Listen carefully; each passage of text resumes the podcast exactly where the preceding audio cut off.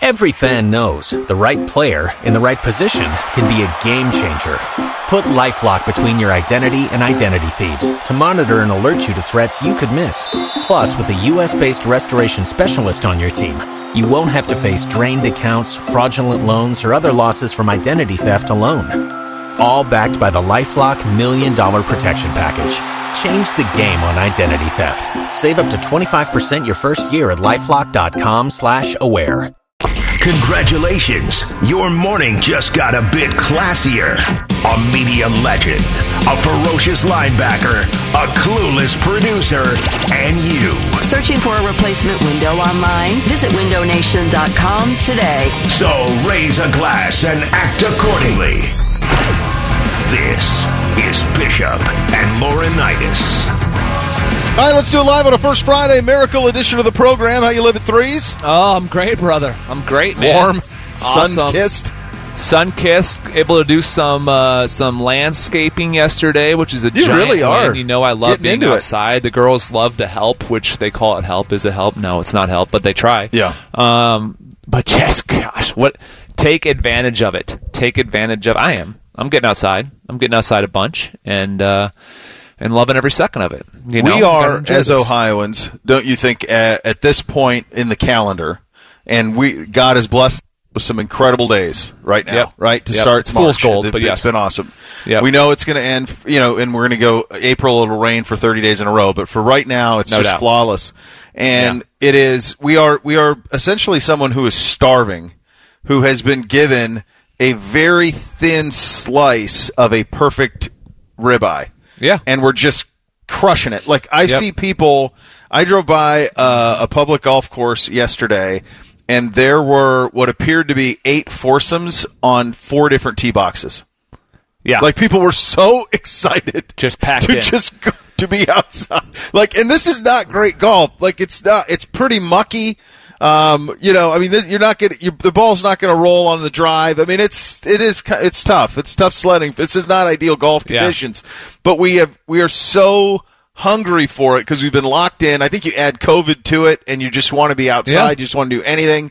Of course. Um, and and we're just we're getting a little slice of that of that ribeye, that perfect Yeah. ribeye right now, knowing that it'll be taken away, and then we'll get the full hunk sometime in the middle of May or beginning Yeah. of June. You'll get the full hunk, but for right now, you're just crushing that one little slice. It's right there for you. Oh, no question. And so, like the landscaping, I have to even. So, for for one, off of that, I have no desire to golf. Like when it's a nice day outside for I know, first you've time, given it up. My first thing isn't like, oh, I'm just horny for my clubs. No, that's not. It's not happening.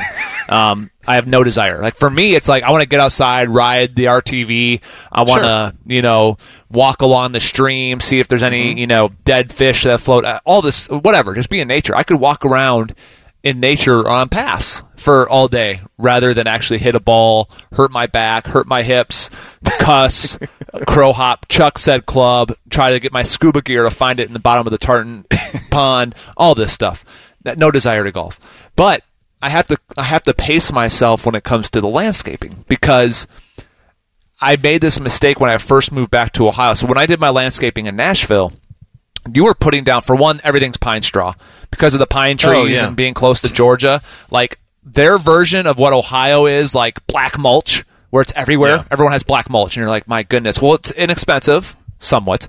Um, when you do it yourself, it's Depends- inexpensive. depending on when you you pay wanna a company to do expensive. it, you know, it's two hundred ninety five dollars. We'll do it in the spring and the fall, and you know what? Why do I need it twice? Why do I need to remulch in the fall for I write a snow to cover it? check But anyway, for- for that um, stuff. Yeah, yeah. Well, don't don't worry. If you pay up front, it's actually four percent cheaper. What? Anyway, um, you know how all that works. But Right. in the South, it's it's all pine straw. So it's that nice red, like Augusta, where you see the pine Yep. straw and all mulch beds. That's what everyone's Sure. landscaping is down there. It's beautiful. It comes in bales. It comes um, in bales. you- so you go to Home do it, Depot. yeah. They have semis in the parking lots. You walk in, grab some bales. I made the mistake of doing it in the back of the Tesla one year because then I'm vacuuming out and picking out straw. You know, anyway. Um, but you can mulch in March. You know, end of March, you can start Sure. to put it down. It looks pretty. The magnolias will start to come up and pop up, and it's a beautiful scene. So when I moved back here, I did it in March, first year we lived in this house. I'm, I'm mulching in March, and I text one of my buddies. And I'm like, "Hey, when when do you usually mulch?" I've noticed that I'm the only cat in here with new mulch. He's like, "Dude, don't do it till May." I'm like, damn. So what I'm doing now, like when I say landscaping, I got the edger tool. And Yep. whenever I had my neighbor, why don't you just rent one of those edgers because I want the workout. That's why. If I'm gonna be outside, I want to work out, and so I'm you know stick it in, boom, pop out the clay, throw it in the wheelbarrow, um, and I have it on the trailer, and I'm about to go dump it all at the 34 in the horse pen, and Yeah. uh, scraping up some of the old mulch, and then I'll let it sit until May. That's what I'll do. Yeah. I'm cutting the grasses down, putting them in the bags.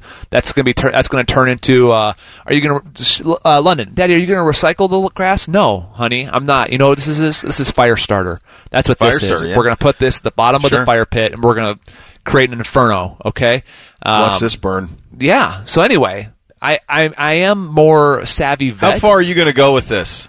I mean, how much? It's, do you know limitations on your abilities? Uh, I Absolutely. pride myself Absolutely, on knowing what I can do, No and what doubt. I can't. Uh, no doubt. Okay. So there's.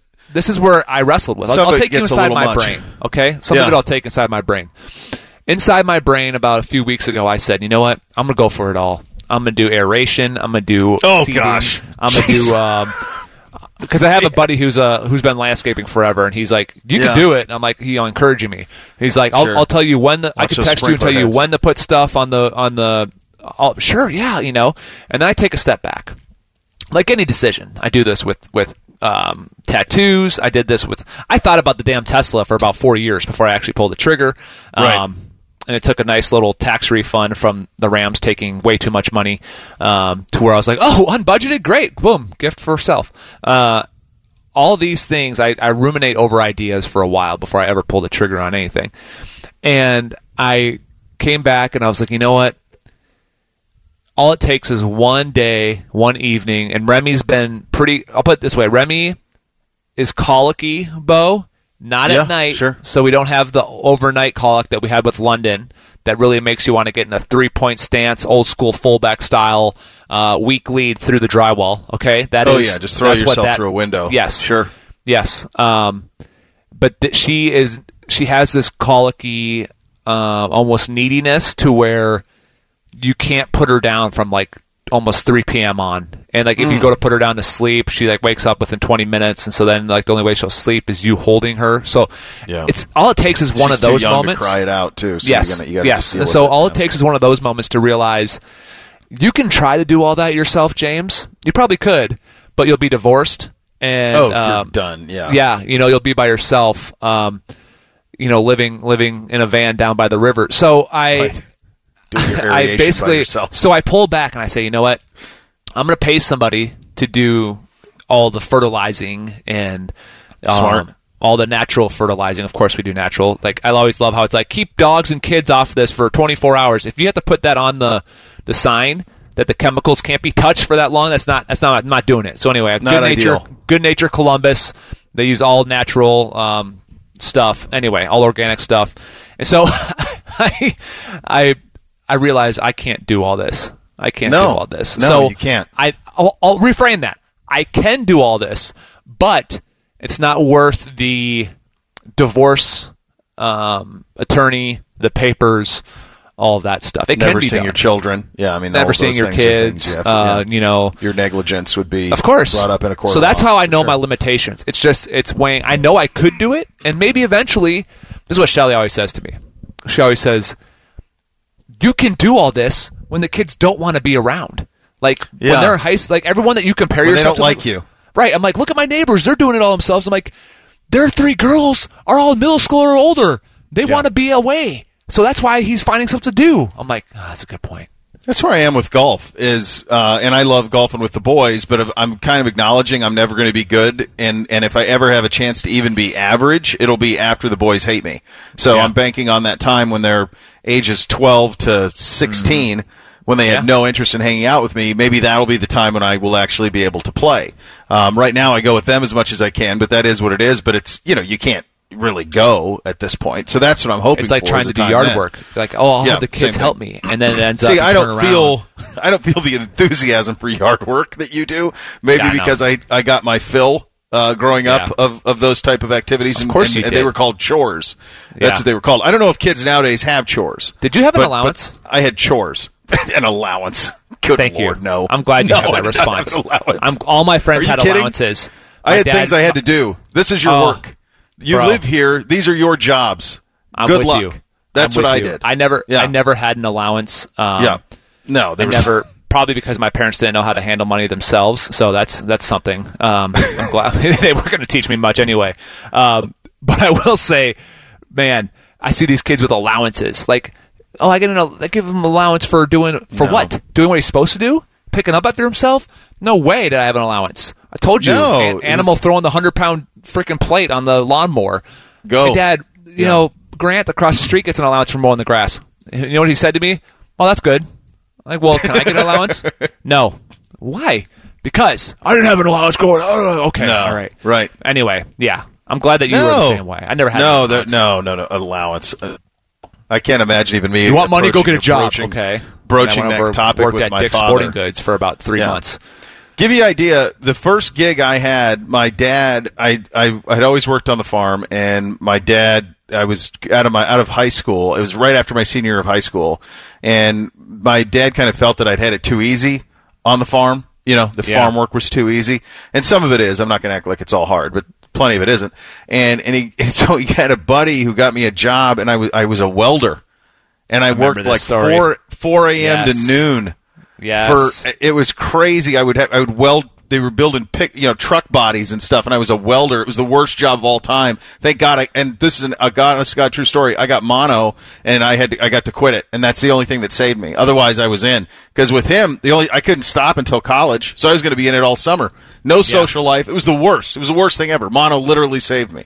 So yeah, that's that's the way that uh, the Marlboro man went when it when it came to uh, to to allowances. Yes, It's amazing. You know the one thing we've done, which is wonderful, is we've avoided talking about the Blue Jackets, That's exactly what I wanted to do. That was my whole goal. which is what I wanted to do too.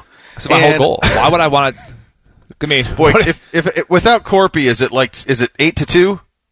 I mean, buddy, how many honestly, how many saves? I mean, it would have been five nothing, four nothing five. I mean, he stood on his head. I, bro, I don't know. There's literally two big huge like, problems here. There's two of the best saves of the season and all of hockey in Yeah. one game, and this thing could have been way worse, way worse. Del Zotto's goal was sick. That was nice, nice little play, nice little Yeah. feed. Um, I, you could see that kind of coming together as a nice little uh, catch of the pass backhand real quick. But look, these things are all beautiful. All right, that was beautiful. But Korpi, beautiful. The rest of it, trash. I don't know. I'm just, I'm, I'm frustrated. I'm frustrated because for me, Do we have a right to be? Yes, because we were led by this organization to look. If you're okay, you want to be you want to grow the, the sport of hockey in in Ohio. You want to grow anything in Ohio. You're compared to Ohio State football because that's your warm blanket. And what you have right now with the Yeah. Jackets is fans who have jumped on the bandwagon or have come along and new hockey fans because of that run with Tampa are starting to get to the point where it's like, all right, well, at least we got spring ball to look forward to, maybe. And Yeah. and you're you're expecting this kind of excellence, and you've gotten really successful play out of the Jackets. Really good play. The building of this organization has been awesome. So we can't ignore Yep. it. I'm not ignoring that. And but when you beat Tampa and you're putting out quotes and shirts that winning around is not the goal, you are elevating the fan base's expectations for success around here to where playoffs isn't enough anymore, which is great. That's what you want. You don't want to have it be like, oh, yay, we're celebrating a pe- playoff berth, and you know who's going to have the same thing happening to them? Is up in Cleveland with the Browns. To where it's like, we're not going to be doing parades and celebrations. It's the first time in so long we made the playoffs. No, now it's, this is, guys, this is the expectation. Yeah. And it's one thing to say it over and over and over and over, but then when everyone starts harping on you because you haven't reached that next step, now you can't pull back and be like, well, guys, hold on a second. No, this is what you've been preaching to us. That this is The not difference the between the two is the the one is a 75 year franchise with Yes. the most diehard fan base in the world, and the other is a 20 year old franchise. Yes. and that's the biggest difference. Is Absolutely. the But it Browns still is- able to. No, you're right. You're you're right. The expectation part is right. Um, the the the thing that the Blue Jackets have, to, have have been trying to build for two decades now, though, is Right. and there is an incredible diehard rabid. I know what you're saying. base. Yes, no matter what, Browns And will have the support. they'll be there. They're not the going Jackets anywhere are because are they got in a Yeah. are in a area to where it's seriously people who are like a perfect sports season There's for different- Ohio people is Buckeyes are rolling. the basketball hoops team gets you excited about March Madness, right? You get excited about the Big Ten tourney and March Madness. You kind of your attention flips from okay, football, football, football. Oh, what are the basketball bucks doing? What are the jackets doing? And then by the time you get to this point, you're thinking, all right, are we making a playoff run for the jacket? Yes, I'm gonna have local sports to pay attention to and root for. And in a normal world, gather with neighbors and friends to watch the parties, have a few drinks, Sure. a few eats, and watch and, and enjoy local sports. And what you're getting close to now with the team losing four in a row and the, the basketball bucks, and then now you have the Jackets who are really, I mean, I, don't- I don't want to say it yet, but they're close to just accepting the the fact that they How won't be a long- postseason team. How long can we keep Yeah. the hope alive? How long can we keep that alive? you know, and when you get to that point, that it really gets start. to okay, I guess we have spring ball. I guess we can talk Yeah. about who the linebacker is going to be, what you get excited about in a normal year. But what the Jackets have given you the last few years is a damn exciting thing to carry you into May. Because when you make a playoff run, you're talking about May, and if you can get to the ultimate Yeah. dance, it's June. And we just don't. We've been stripped of that so far this year. It's not looking great, and that is. But yes, Bo, I think we do.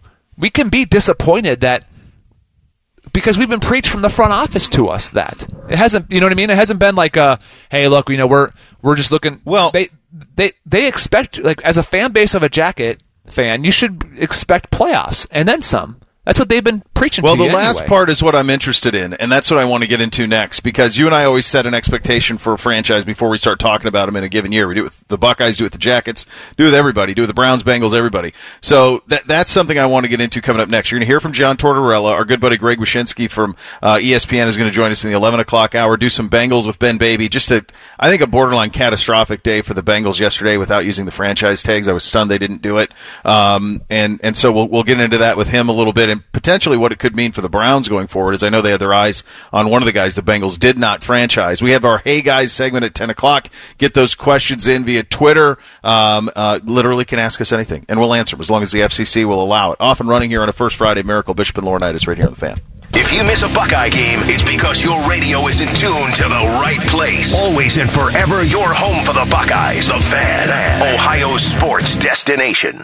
Well dressed, well spoken, but never ever a well drink. Talk about chaos. Insanity. Absolute insanity. You're listening to Bishop and Laurinaitis. Bishop and Laurinaitis right here on the fan. And you need to get over to Germain Toyota because I tell you what, they have amazing deals on their Highlander, which I tell you, man, I did not know how nice the Highlander was until they had me drive one last year. And then I was then, then I started searching them out. When I go and rent cars, you know, when I'm on the road, I just search out this thing. You can get an amazing LE version of their Highlander, 322 per month, 36 months. Or if you want their Camry, which is also a win, 215 per month for 36 months. All those are good for those that qualify. However, it excludes tax title and fees. Go east of our beautiful downtown, especially on a day like today. 68 degrees is the high. Go over there and give Buddy a fist or an elbow bump, whatever you want to do. Chest bump if you want. Wear your mask, though. Tell him that James sent you. So we we try to do this. You try to be fair with an expectation. And I remember when we started talking about this season for the Jackets, you should make the playoffs, be in the mix, right? That that was the expectation. Anything less than that would not be sufficient. Yep. Um, you said you said something in the last segment though that I think that the organization was certainly hopeful for coming out of that series win over Tampa Bay, and that was the first round isn't enough. Right. It was building off of it. But here, if you look at what's happened since then, and it's plain as day, and it's there for the roster to use for you to see. Yeah. Panarin, not here. Bobrovsky, not here. Josh Anderson, not here. Pierre Luc Dubois, not here. Even glue guys like Murray and Wennberg, not here. Right? Mm-hmm. So none of that's here. And you've heard Jarmo last week when, when discussing, you know, the Pierre Luc Dubois situation and basically saying how hard it is to find a number one centerman. And it's something the organization has struggled with, you know, struggled putting one next to Rick Nash, never really could do it. Uh, tried getting, you know, Jeff Carter in here to do it, tried getting other people in here to do it, never took, never took. There was, you, you finally land Ryan Johansen, Yep. uh, Ryan, yeah, and you say, okay, well now we got a guy. Joey's our guy. He, this is our guy, but you trade him for Seth, and okay, that works. then you draft one in Pierre Luc Dubois, and then he's not happy and he's gone. And it's, that's tough to overcome. And this roster is currently constructed, and you think about the Domi Anderson deal, Yep. right? Yep. You think about the Laine Pierre Luc Dubois deal, and Line Gosh, did Domi right need now. that gift, didn't he? Last night, Sure. he had that right on the doorstep, Yeah. and just He has not been able to find his- He just, gosh, he needed it. I wanted it for No. him. I wanted it for him. Sure, you And- feel like one thing could change it. And when you've been there, like, look, we've all been there when you are maybe not at the level, obviously, of Max, but we've all been Yeah. an athlete at some point in our lives to where we wanted so bad to perform for our team. And you know you have something in you, but for some whatever reason, it's just, it's not clicking. I've been there. And it's so frustrating because you want to help your guys, you know, like, ugh, it's just, I, I feel- I feel frustrated for him to be honest, because that was one where it's like, even if you just put like a gift, like one of those gifts right there, boom, put it in, and you're like, oh, what, what that could do for your psyche. Just have you take a deep breath. But, um, yeah, I think the the expectation has been that, you know, back a couple years ago when they make they made the playoffs a couple years in a row, you're like, okay, this is good. You know, we're we're building something, and then you'd lose in the first round, and that's why sweeping the Lightning it came out of nowhere and you were like, "Holy smokes!" Like you wanted to ride that wave, and you had an opportunity against Boston, and you didn't didn't kind of come up with it. But that was that was your opportunity to ride the wave that Nashville rode a couple years earlier, to where you Yeah, captivate have a long run. a long run, and it sticks. Um, and I think the I think Jarmo felt that. You know, heading into the Boston, that's why you know everyone everyone's celebrating. He comes out and says those comments about how that's not the goal. It's because you kind of felt that you didn't want that to be the parade, right? You didn't want people Yeah. going down, you know, downtown Columbus parading for a first round win. It's uh, hold on a second. Not only is he speaking to the fan base, he's speaking to his guys. Like this is not the Yes. goal. And it, he's dead right on that. So now we've come to expect like I struggle with how to view last year in the bubble because So technically strange, we yeah. weren't in the playoffs, but since they allowed it to expand, did we technically win a series? I, okay, if you want to view it that way, as like, look, it is what it is. It's a unique year. Sure. Well, then we were in the playoffs and we won a series, and so that okay, that was good. But then you lost. All right, so let's try to. That's we've had that for a couple years in a row now. Now let's do that again.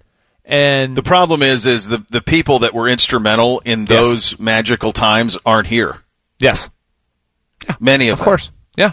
And so that's the thing that's changed is Mm-hmm. that you try to now you and I think it's a question for the off season. It's a question for the franchise has to ask itself like how does Pierre Luc Dubois not want to what happened? Right. Well, that's that's one of the biggest things that we're gonna have to try to figure out is what happened How exactly. did how did this Yes. yeah how how did that happen? How did how did these things happen? Like you can't help it if Panarin wants to play at Madison Square Garden. Yes. I- you- there's nothing you can do. Like he's he, he was awesome when he was here. He clearly gave everything. But he had that gives me was here. He was closure. Awesome. That gives me closure. I don't know what happened with PLD. That's why I want to know. Give me closure. Correct. If you Yeah, leave me, all honey, of these tell me players why. That we're t- all of these players we're talking about when when you were coming off of the Tampa sweep, you're saying this is the foundation Yeah. of a long sustained run. It, and you brought up the Browns one, and it's a good one because think of it right now. The Browns, you look at the young players on their team. The expectation is they will all grow together. yes. And so the magic of winning 12 games last year and beating Pittsburgh in a playoff game, all that stuff, it's reasonable to believe that you can build off of that over the next four or five years because none of them are going anywhere Right. in terms of their key players. Right. That didn't happen here. The key players aren't here. Yep. So you're trying to stay relevant on the fly, and you ask the question: Are we closer to being a contender or a, a rebuild? Hmm. And right now, I feel like you're probably the second. what what You're is probably, hard for it's me- probably the latter. You're closer Yeah. to a rebuild than you are being a contender. I don't think we're a, a true rebuild. I think the way to word it, maybe Bo is.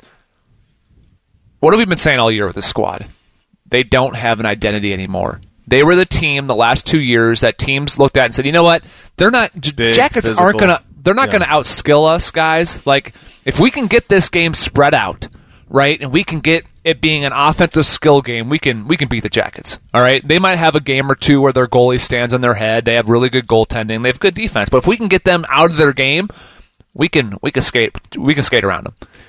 And but they're not going to let us get there easily because they're going to make it sloppy. They're going to be physical, and there's going to be so teams looked at the Jackets and were like, "Man, that's a that's a full day." If it was ever a day where you were feeling sorry for yourself as a hockey player and you're like, "Man, I'm tired. I just kind of want to get through this game," the Jackets were going to wear you out because you couldn't you couldn't coast through them, right? They were going to be Yeah. a, an, a, an all night affair, and we aren't that team anymore.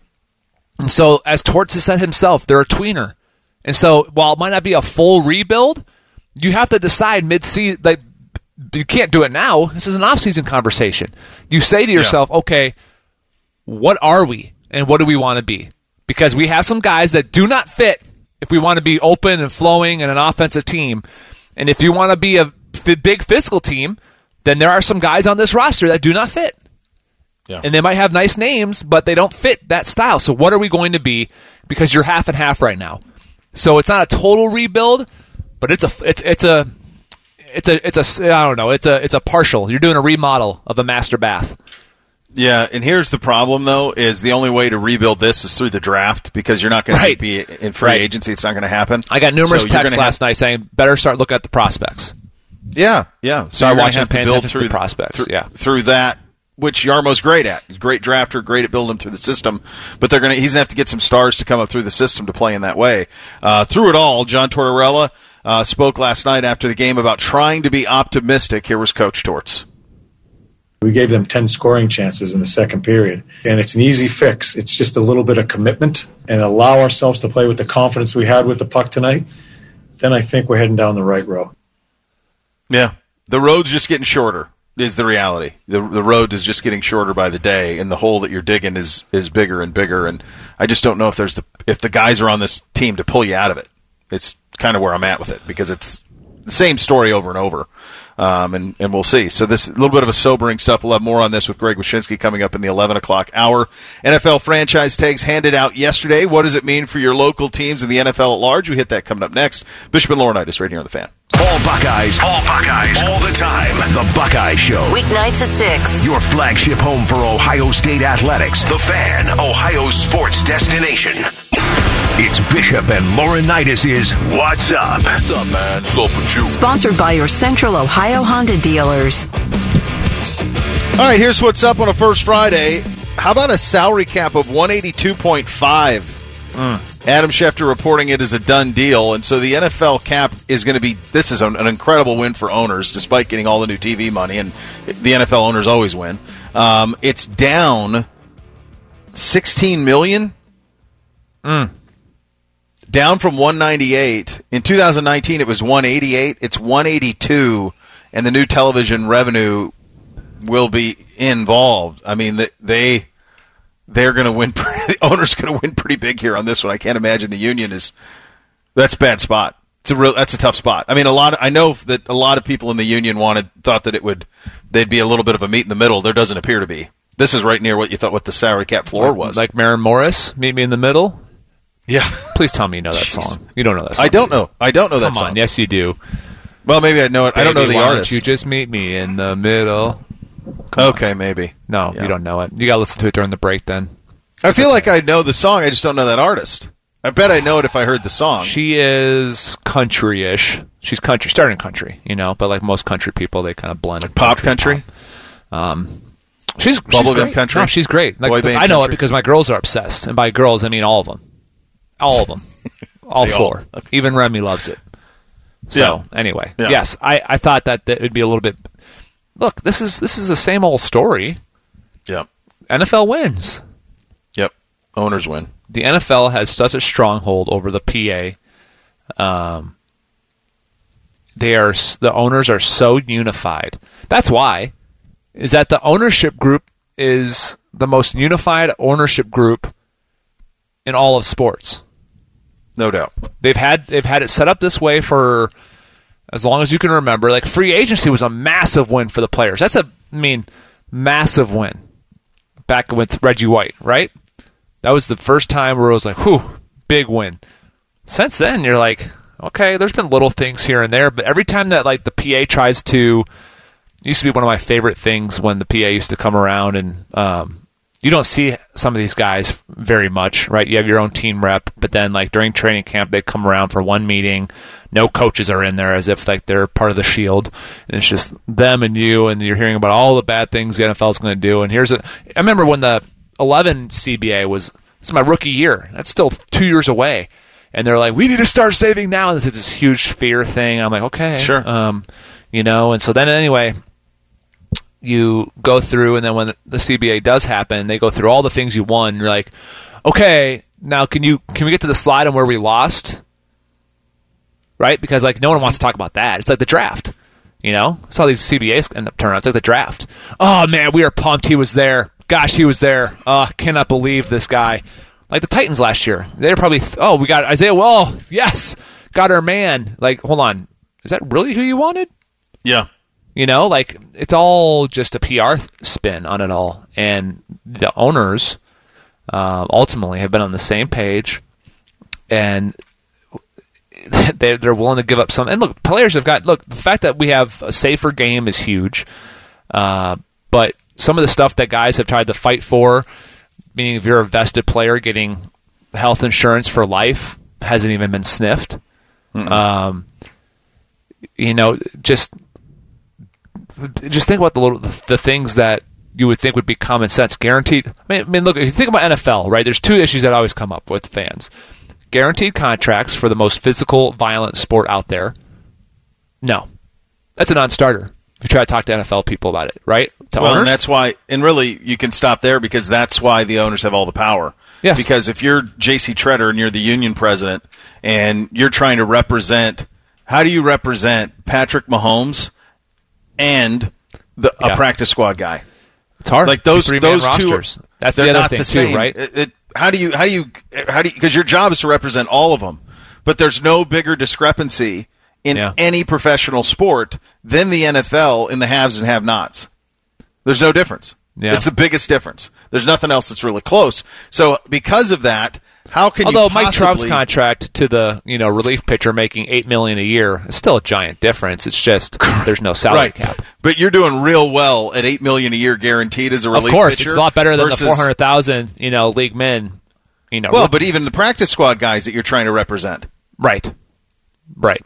that are making a weekly salary, like Yeah. those guys. How do you how do you represent those guys and Odell Beckham Jr.? I mean, that's they're how's that? They're they're on the same team. There's no bigger Mm-hmm. Right. discrepancy. They're just No, than, right. than that. It's just and so because there's no guaranteed money, the NFL kind of can do what it wants. And and this cap low is this is I think what you will see is a lot of one year deals. I think there was optimism that this cap would be higher and that there would be a little more, but if, with it coming in at 185 as Schefter's reporting, and if he's reporting it, it's true. If that's the case, I think you're going to see a lot of one year deals. Yeah, and let's so get right back out there next year when the cap jumps with the new TV money. Yeah, That's the way it's going to have to be. Yeah, Now, Yeah. there are some teams that did some absolutely puzzling things. Some of them very close to us. We will get to that coming up next. Uh, Bishop and Laurinaitis right here on the fan. Keeping you entertained with our vast selection of hot takes and play by play for over 25 years. Proud to be your home of the Buckeyes, the fan, Ohio sports destination. Two guys who love to see it. This is Bishop and Laurinaitis. And our guy Timmy Hall hosting the Mad About Hoops bracket party. It's streaming live on Sunday, 7 to 9, 971thefan.com. Join Timmy as he chats with your favorite fan personalities and mocks their brackets. It's all sponsored by Pepsi Zero and Monogram Homes. It's live, uncensored, and only on 971thefan.com. My That is bracket. this Sunday. my bracket's going to be close your eyes and just flip a coin. I've never won one. And there was a time, there was a time, probably a 15 year period where uh, go, going back through high school, I, I'm not quite as of the follower of the college hoops as I was then, other than Ohio State. Um, but where it was my favorite sport, I devoured it. Yeah. And I didn't, I, I never, have never won one. Never won a bracket. So we'll see. We shall see. Well, I'm sure as hell haven't won one. Can you tell me, sir, uh, what in the blue heck the Detroit Lions are doing? Um, no, I have no idea. They're just deciding So- we're just going to let people walk. So they don't franchise Golladay. Yeah, really, really set up Jared Goff. Amendola's not there. They have they have nobody right now for Jared Goff to throw to other than Yeah. Swift out of the backfield. That's it. Like it it appears to me, and you heard their general manager last week say we're not we're not done looking at quarterbacks after Goff said it's good to be someplace I'm wanted. Well, I'm not sure that he is. Like, is it possible that they would flip him? You never see that in the NFL. Not usually. not usually. Um, but these are these are weird times, aren't they? Yeah. Like, could you flip him to New England? New England's behaving as if they know they have another quarterback coming in. That's true. Um, I don't even know if you could do it financially. I know New England has a lot of cap space, but I don't know if you could even do it or if there'd be an interest. But I was trying to, th- because the way the Lions are behaving since acquiring Goff, it appears to me that they're trying to tank. yeah, yeah, You know, get bad. yeah. Solid. draft a lot of guys. Solid. You tr- trade for yeah, Right? yeah. Um, I was talking this conversation with uh, I believe Chops last week, and I was talking about how it's it's just silly to do these free agent lists. You know that Yeah. people were dropping two weeks ago about you know top hundred and one free. I'm like you're Sure. gonna have to update the damn thing. Like wait till the franchise tag comes, because then you'll know who's free, who's not, and who, and then you get these cuts. You know, or not. Some of them aren't cuts; they're just. I would say, you tell me, is it more so more than you thought? People that weren't tagged. I was Well, surprised at how I many. It felt Golladay like yesterday there was more I push thought Hunter notifications Henry for guys not getting tagged. Yeah, than getting tagged. I mean, weren't you shocked Hunter Henry wasn't tagged?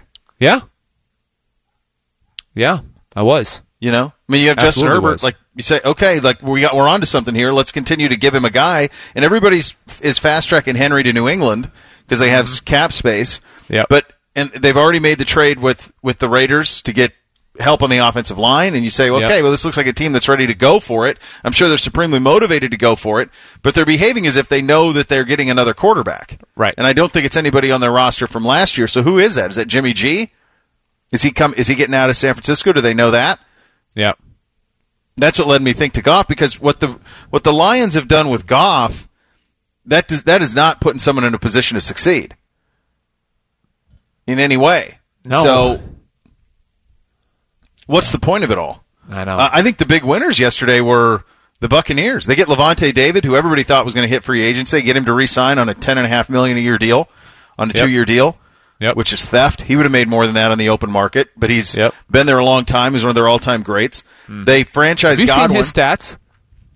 Like through the first eight seasons, he's the only player besides Ray Lewis to have a thousand tackles. Um, I think ten sacks, twenty picks, maybe, or maybe it's vice versa. I gotta find it now. I retweeted it. he is he is somebody who played on a lot of bad teams and people didn't realize how good he was. Mm-hmm. But anytime you talked, and I remember we I can't remember if we had Jon Ledyard on or Jenna Laine, somebody down there from Tampa, and and they spoke about Lavonte David and the way that the Buccaneers view him, and they view Yep. the Buccaneers and their fans view him as someone who will have a statue outside the stadium. right. So, and someone who just sometimes if you play on a team that loses, I've, lo- you I've don't loved him get since. attention. Yeah, I've loved him since. Uh, gosh, I've loved him since Nebraska. He was all over the field never of the Nebraska. first- Yeah, he was the first Big Ten media days for Nebraska. They sent him and Jared Crick, and I went, okay, Yeah, so he's only two players in NFL history have a thousand tackles, twenty sacks, and ten picks through the first eight seasons. It's Lavonte and Ray. yeah.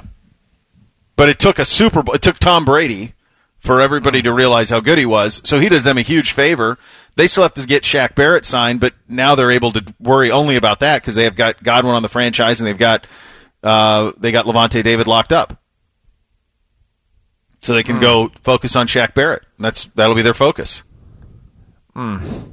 And it's going to be that that is a situation, and Miami's a situation where stability, no state tax, people want to live in the sun. Those places are going to they have the potential. We've seen it with Arizona too. I mean, just a hint of Kyler Murray being good, and people JJ Watt chose to go there. Yep. So those are places where they've never really been hot spots because they've been so incompetently run. But if they're properly run, they can be real options for team for, for players in a hurry. They really can. So I, I mean, at, at the when you think about that cap, and remember this, this is only seven million, I, and this is just happening within the last twenty minutes or so. The NFL salary cap will be one eighty two point five.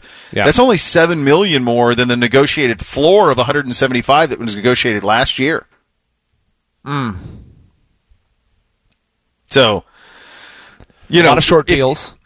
a lot of short um, deals. coming, and a lot. And, and what you're going to get because of that, Bo, you're going to get a lot of bargain deals for really smart, good, productive vets Yep. because the guy, some of these guys who are getting released, and I feel bad for them because I think in a normal non-COVID year where the cap is increasing, right, you- they they would have gotten a lot more. Just terrible timing, obviously, with what's going on. But there's going to be some vets that you're going to get on a pretty good bargain for a year, at least. Yep. Yep. And that'll be where Andrew Berry ought to be able to make a little bit of hay up in Cleveland. Yeah. We'll get into the Bengals side of things and what they didn't do coming up. Coming up next, we hit Hey Guys. Get your questions in. Yes. Hashtag Hey Guys. Anything is on the table. Uh, we will answer them. Uh, you want bourbon selections? We can do that. Landscaping tips from threes? You can do that. Oh, How to build a home ice rink? I'm just trying to survive probably, here. probably, oh, that's true as well. We'll hit all of that. Uh, your Buckeye football questions, you want those too. We can take care of it. Hit us up. Hashtag Hey Guys at BLS971 on the Twitter. Uh, we'll take care of you with that. That's coming up next. Then Ben Baby at the bottom of the hour on the Bengals, what they didn't do, what they're trying to do. That's all coming up in the second hour here on a First Friday Miracle. Bishop and Laurinaitis right here on the fan. Open early for all your sports discussion needs.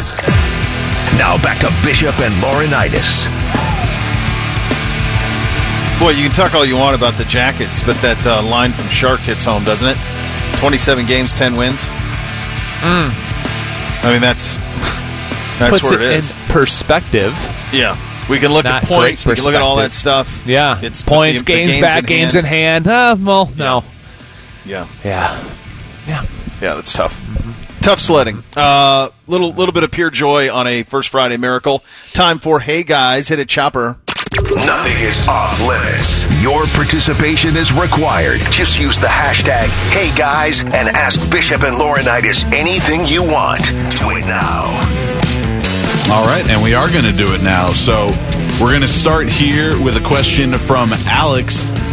Hey guys, wife is going on vacation this weekend, and I'm home alone with a three year old and a one year old. How do I survive? Hashtag send help. Holy cow! And that is Okay. a tough age.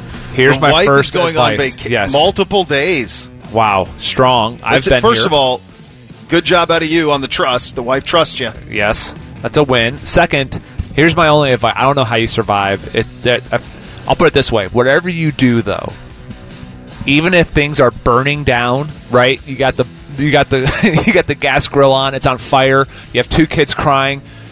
Do not reach out to your wife on vacation. Great point. As if this is the end of the like. Don't do it. Don't do it. Like even yesterday when Shelly goes for a run, and she's like, "How's Remy?" Fine. So I put back. She's fine. Great. She was screaming, crying, miserable. Yeah. But I know that if I say she's awful, you know, whatever, it's gonna be this whole thing. See, I knew I shouldn't have went running. I knew I couldn't do anything for my, you know. Don't go down that path. Don't go down No, that path. That's good. That's very sound advice. The other thing I would say is, you, if you're talking about multiple days, you're talking about a Friday night, a Saturday night, and probably a Sunday return. What I would say is going to be really, really critical for you is to is to sync up their schedules, and I'm sure you've already done that as a great father that you are. Sync up their schedules, Mm-hmm. and in those moments where you have you time, live, brother. Even if it's an hour, Absolutely. whether it's sleep, cocktail, Madden, whatever. There's Mm. going to be some moments that you have to sync up some you time. Yep. No That's question. survival. One and No three, question. that's survival. That's all Yep. that is. Yep. There's no joy. Russell says, Hey guys, planning a wedding at the moment. What's more ballin' at the reception? A hand rolled cigar lounge or a Don Julio bar? Okay, I'm going. so I, I'm not a cigar guy. Um, So I think you know. Look, if, if you're AJ Hawk, who smokes about six cigars a day, it seems like whenever I look at one of Pat McAfee's things, AJ's always in his little lab smoking a cigar. But um, although that would be interesting, you know, maybe it makes you feel like a boss rolling one up. I don't know. This is tough for me, man. I, I think there's a clear answer here. You have a couple of things to consider. Number one, a handmade roll of cigar situation is going to be time consuming. True. Right? You're going to have to go over there. You're going to pick it. Most of the people that are going to be at your wedding don't have the first clue on what to do with the cigar, what one's good, what one's bad. They're not going to have any idea. So that's going to be time consuming. Second of all, if it's an indoor situation, you're not going to be able to smoke them in there anyway. So you're going to have people walking around waiting for cigars, can't smoke them, going to have to go outside. That's going to piss off your wife because she'll be, where are all the all the guys? Why isn't anybody dancing? Oh, they're outside smoking cigars. So that's a loss. Uh, the third reason it's a loss is breath. You're going to want to take That's part true. of this because you're the husband, and now you've smoked Yes. a cigar, and you're going to want to kiss your wife later at night. Yeah. You think she's going to want cigar in her mouth later at night? No, of course not. Beyond that, the next morning, you're not going to get that out of your mouth. That's going to be there the next day, which is why cigars never took for me. On the other end, a Don Julio bar? Come on. Let's go. Not only is it a fantastic in any sort of a shot situation, it's fantastic as a cocktail. Think of all the things you could make. Paloma, margaritas, on the rocks with two limes. It's Don Julio bar by a hundred miles, man. I love it. I love it. Josh has the next one. Hey guys, what is one player from that team up north on each side of the ball you would have loved to have seen in a Buckeye uniform? Hmm. All That's time. All time. I mean, you, you you go to the Ohioans, right? You go to Desmond and you go to Chuck Woodson. Those are the two that Yep. jump out. Charles I mean, if- Charles was the first one that popped in my head. If, either of those guys are Buckeyes, I'm gonna do someone else though. know. Since you're taking Charles, I'm doing someone else. Go ahead. Devin Bush. Yeah, I would have loved to just have because he was just a dude at LB, and with our LB tradition here, uh, would have just absolutely loved him in the scarlet and gray. Can you imagine him in like a single digit, just running in the middle, just laying fools out? Um, Yeah. would have absolutely loved it. I think Jabril with uh, with uh, why am I uh, Malik Hooker would have been fun to have them Oh, both gosh. safety would have been awesome. And I think Jabril gets a little bit. He gets a lot of bad. He's a, he's a really good player. He's a really Yeah. good player. Uh, he wasn't. You know, shouldn't have been a. What about Braylon Edwards? Talk. Yeah, I'll give you a, more- a recent one too. Donovan Peoples Jones, because Yeah. if he were allowed to be cultivated under Brian Hartline, he's a second round pick at worst. With the physical Oh gosh, yeah! If you let Mickey Marotti And- mold that yeah. body, let, about that let, let like that? body by Mick. That just kinda I did like that. Yeah, those are those are some that jump out, and they're the the recent ones are interesting. That the how different is the narrative around John Cooper if Desmond Howard's a Buckeye, and Yep. if uh, Charles Woodson's a Buckeye, yep, absolutely. both Ohioans. Yeah, Yeah, I like that one. That's good. That's just friend, just friend to friend wise, I Jake Long, just because Yeah. it would, it- our friendship would even be even deeper. Number one overall pick, left tackle. Yeah, Yeah. that would have been nice. Just because then we could be even de- like Jake and I are really good friends. We like talked yesterday for about a half Yeah. hour, but you know. You you can only go so far before you know the awkward conversation comes up. So your basketball team's good. he goes, he goes, yeah, and I guess women's gymnastics is doing well. I had it on for Juliet the other night. I was like, God bless him. Got to change the barometer a little bit. No doubt. that. no doubt.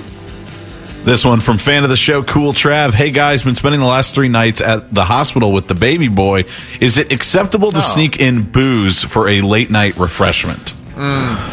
Congratulations, cool Trav. First and foremost, good job out of you. Uh, that's a miraculous time. I'm gonna I I'm gonna say no, that it's not. I wouldn't be opposed to if somebody brought you in, you know, a celebratory toast of one of your one of your spirits of choice. But as as the man, that job, I viewed that job threes as whatever either the child or the wife needs. Yes. And you can't be thinking about yourself in any way at that moment. There's Yes. no time for you. That there's Yes. you time is seconds eighth. It's so far down the list of Yeah. priorities. So I- Yes. I, think, yeah, I agree. I agree. I'm with you there. Um, that's a moment where, yeah, anything for for you is just it's it's gone. It's out the window. yeah, yeah. All right, two specific ones for each of you back to back. First up, James. Hey guys, who was your favorite wrestler and least favorite? I suppose you could answer that one too, Bo. Ooh, it's okay. So, favorite wrestler was kind of a moving target, um, because you know there's there's two different eras. You know, like there's the the old school era where it was all about targeting the kids, right? That's like Yep. Hogan, Macho Man, Ultimate Warrior. Um, that whole that's that's my dad by far. Um, because he was like a hero. As I got older and I'm like in middle school and it's like Attitude Era, and it's Stone Cold and it's The Rock and all that. It became Shawn Michaels actually. HBK was my favorite, but then again, there was also this deep respect for The Undertaker. Um, like Undertaker was never like my favorite, just because I, I liked HBK's like Flash. I loved the whole like. I thought his sweet chin music was just incredible, and he actually was a phenomenal wrestler. Uh, and he was always involved in the big matches. He was going against The Rock and Stone Cold and Bret Hart and But uh, it's like, but whenever the lights went out and Taker's bell hit, you kind of got spooked. It was, it was sweet. So anyway, I don't know. I, I'll go with Shawn Michaels as my favorite. Least favorite. Boy, It's hard because you maybe hated them at the time, but now you come to respect them and what they the role they played, right? Yeah, yeah. I'd say um, this is more like a personal thing. I would say it was um, it was Road Dog, and uh, so it was Billy Gunn and Jesse James, so the tag team from DX. And the reason being is because they were using my dad and Hawk to get DX over. And what I mean by that is, is like my dad Hawk was an era where they like even when they wrestled Stone Cold and HBK when they were a tag team, like they were about to win, and the next thing you know, DX comes down and hits him with a chair, and it's like, oh, okay, they're making them popular and putting them over, beating the Road Warriors. And I just hated the story writing. It wasn't anything about them. I just hated Yeah. the way they were going with my dad Hawk. That's it. Yeah, I, I would go. My favorite as a kid was Macho Man. Just loved him.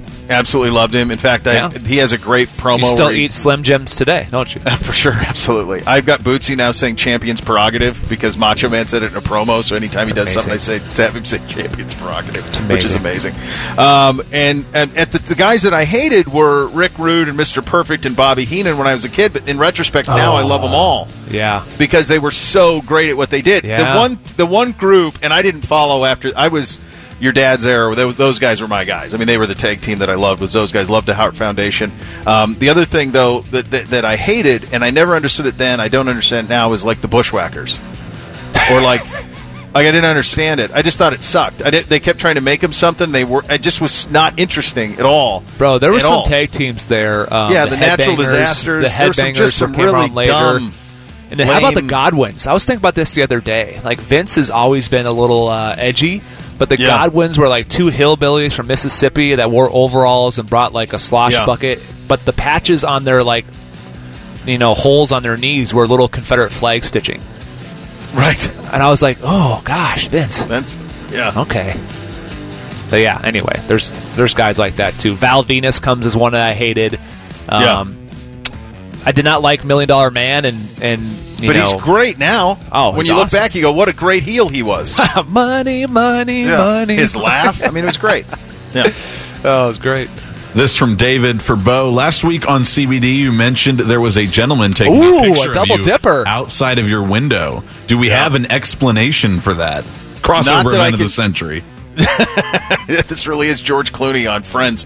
Um, I would I would say when he was at the peak of ER days, I would say this: uh, nothing that I can comment on on air. yeah, nothing that we can comment on on air. We got Now to I- the bottom of it, but you gotta you gotta it. text me now off air. I, I need to know the story Oh. now. Yeah, I'm apologizing. I'll come out. I'm not listening to Browns Daily. I apologize Yeah. for that. Well, I'll, I'll just tell you, it's because you won't let me co-host it with you. So I just Yeah, you know, I control everything. You know, so I'm just sitting Just over here on a mic. in the afternoons.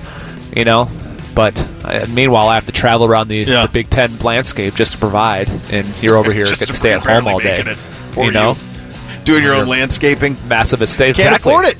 Can't do afford it. it. Sorry, hun. Sorry, Sorry, hun. You Sorry, wanted to switch to cuts. organic, you know, pesticides and all that. All these natural oils for, Yeah. you know, keeping bugs away. Yeah. Well, then Who's guess who put- has to do who's the paying edging? for that? Me. Me. Who's I have to do the for that, edging now, and I have to do the trimming. Meanwhile, I have 85 cuts on my forearm trying to break this damn long grass and shove it into a recycled bag yesterday. Last one for you guys. This from Phil. Hey guys, what's your go-to quick and healthy family meal when the entire family is busier than a honey badger at a cobra convention? God, what a great, what a well. Wait, hold on. Say that again. I love that. Hey That is guys, what's great- your go-to quick and healthy family meal when the entire family is busier than a honey badger at a cobra convention? stir fry? I, I've got a. I Yep. can do a chicken or shrimp stir fry, really healthy, um, in in 15 minutes, Yep. 10 minutes. I mean, Yep. easy. So the the the bride does this. It's all about preparation. Okay, what you need to do is you need to have something prepared on a Sunday. So Sunday afternoon, Shelly will make like a bunch of roasted veg- veggies, some simple chicken, um, and like a huge thing of quinoa or rice in, in the pressure cooker. Right. So you get all that prepared, and the idea is it's mostly for lunches, but it's in that frame of mind of like, hey, both girls have gymnastics. We were going to do a meal tonight, but they've both been little hellions. This is a nightmare. I don't feel like doing a damn thing. Throw that together, put it in the microwave. Let's go. It's preparation beforehand.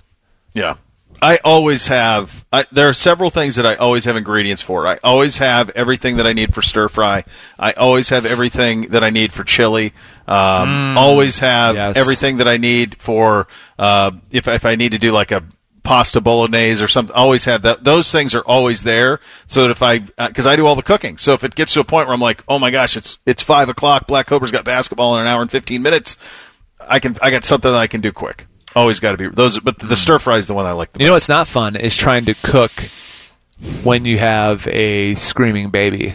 That's not fun. No, you- then- I mean, you have to the other power two are yelling at each other. You Yeah, know, you power through. Kindly leave is my line. when you're Kindly getting yelled leave. at when you're getting yelled at essentially by four women. Yep. That's not fun. Shelly does Kindly most of the cooking in her house though, so yeah, Yeah. which means that the you know Remy's screaming at me like, why did why do you have me? You have nothing let's for let's me, be Dad." real clear here that part of the reason I do the cooking is to avoid the wrestling of the children. Hmm. I mean, because then that's Hmm. Yeah. her. She's got the blonde's got to do that because I'm doing the cooking. Yeah, So you got to sort out the issues. Now there's less issues now, so now she just gets to chill and like have a glass of wine. But in Hmm. the old days, yeah. that got me out of those things. So, uh, all right, good job out of you on the Hey Guys. Uh, all right, coming up next, what exactly is the Bengals' plan? We will attempt to answer that. In 10, 1030, Ben Baby will give us hopefully a more uh, significant answer in terms of what they're trying to do in free agency with this team as they build it around Joe Burrow. That's coming up next. Bishop and Laurinaitis right here on the fan. All the dumb things we say are on demand when you want them. Just utilize the computer chip we've implanted into your brain. The Fan, Ohio sports destination. Meat or on the rocks? Just act accordingly. Starts with a glass of bourbon, then goes to, oh, First Blood's on. I think I'll watch this again. You're listening to Bishop and Laurinaitis. And brought to you by our great friends at Window Nation. If you're in need of search and replacement windows, check them out at windownation.com. They will take care of you the way that they take care of us.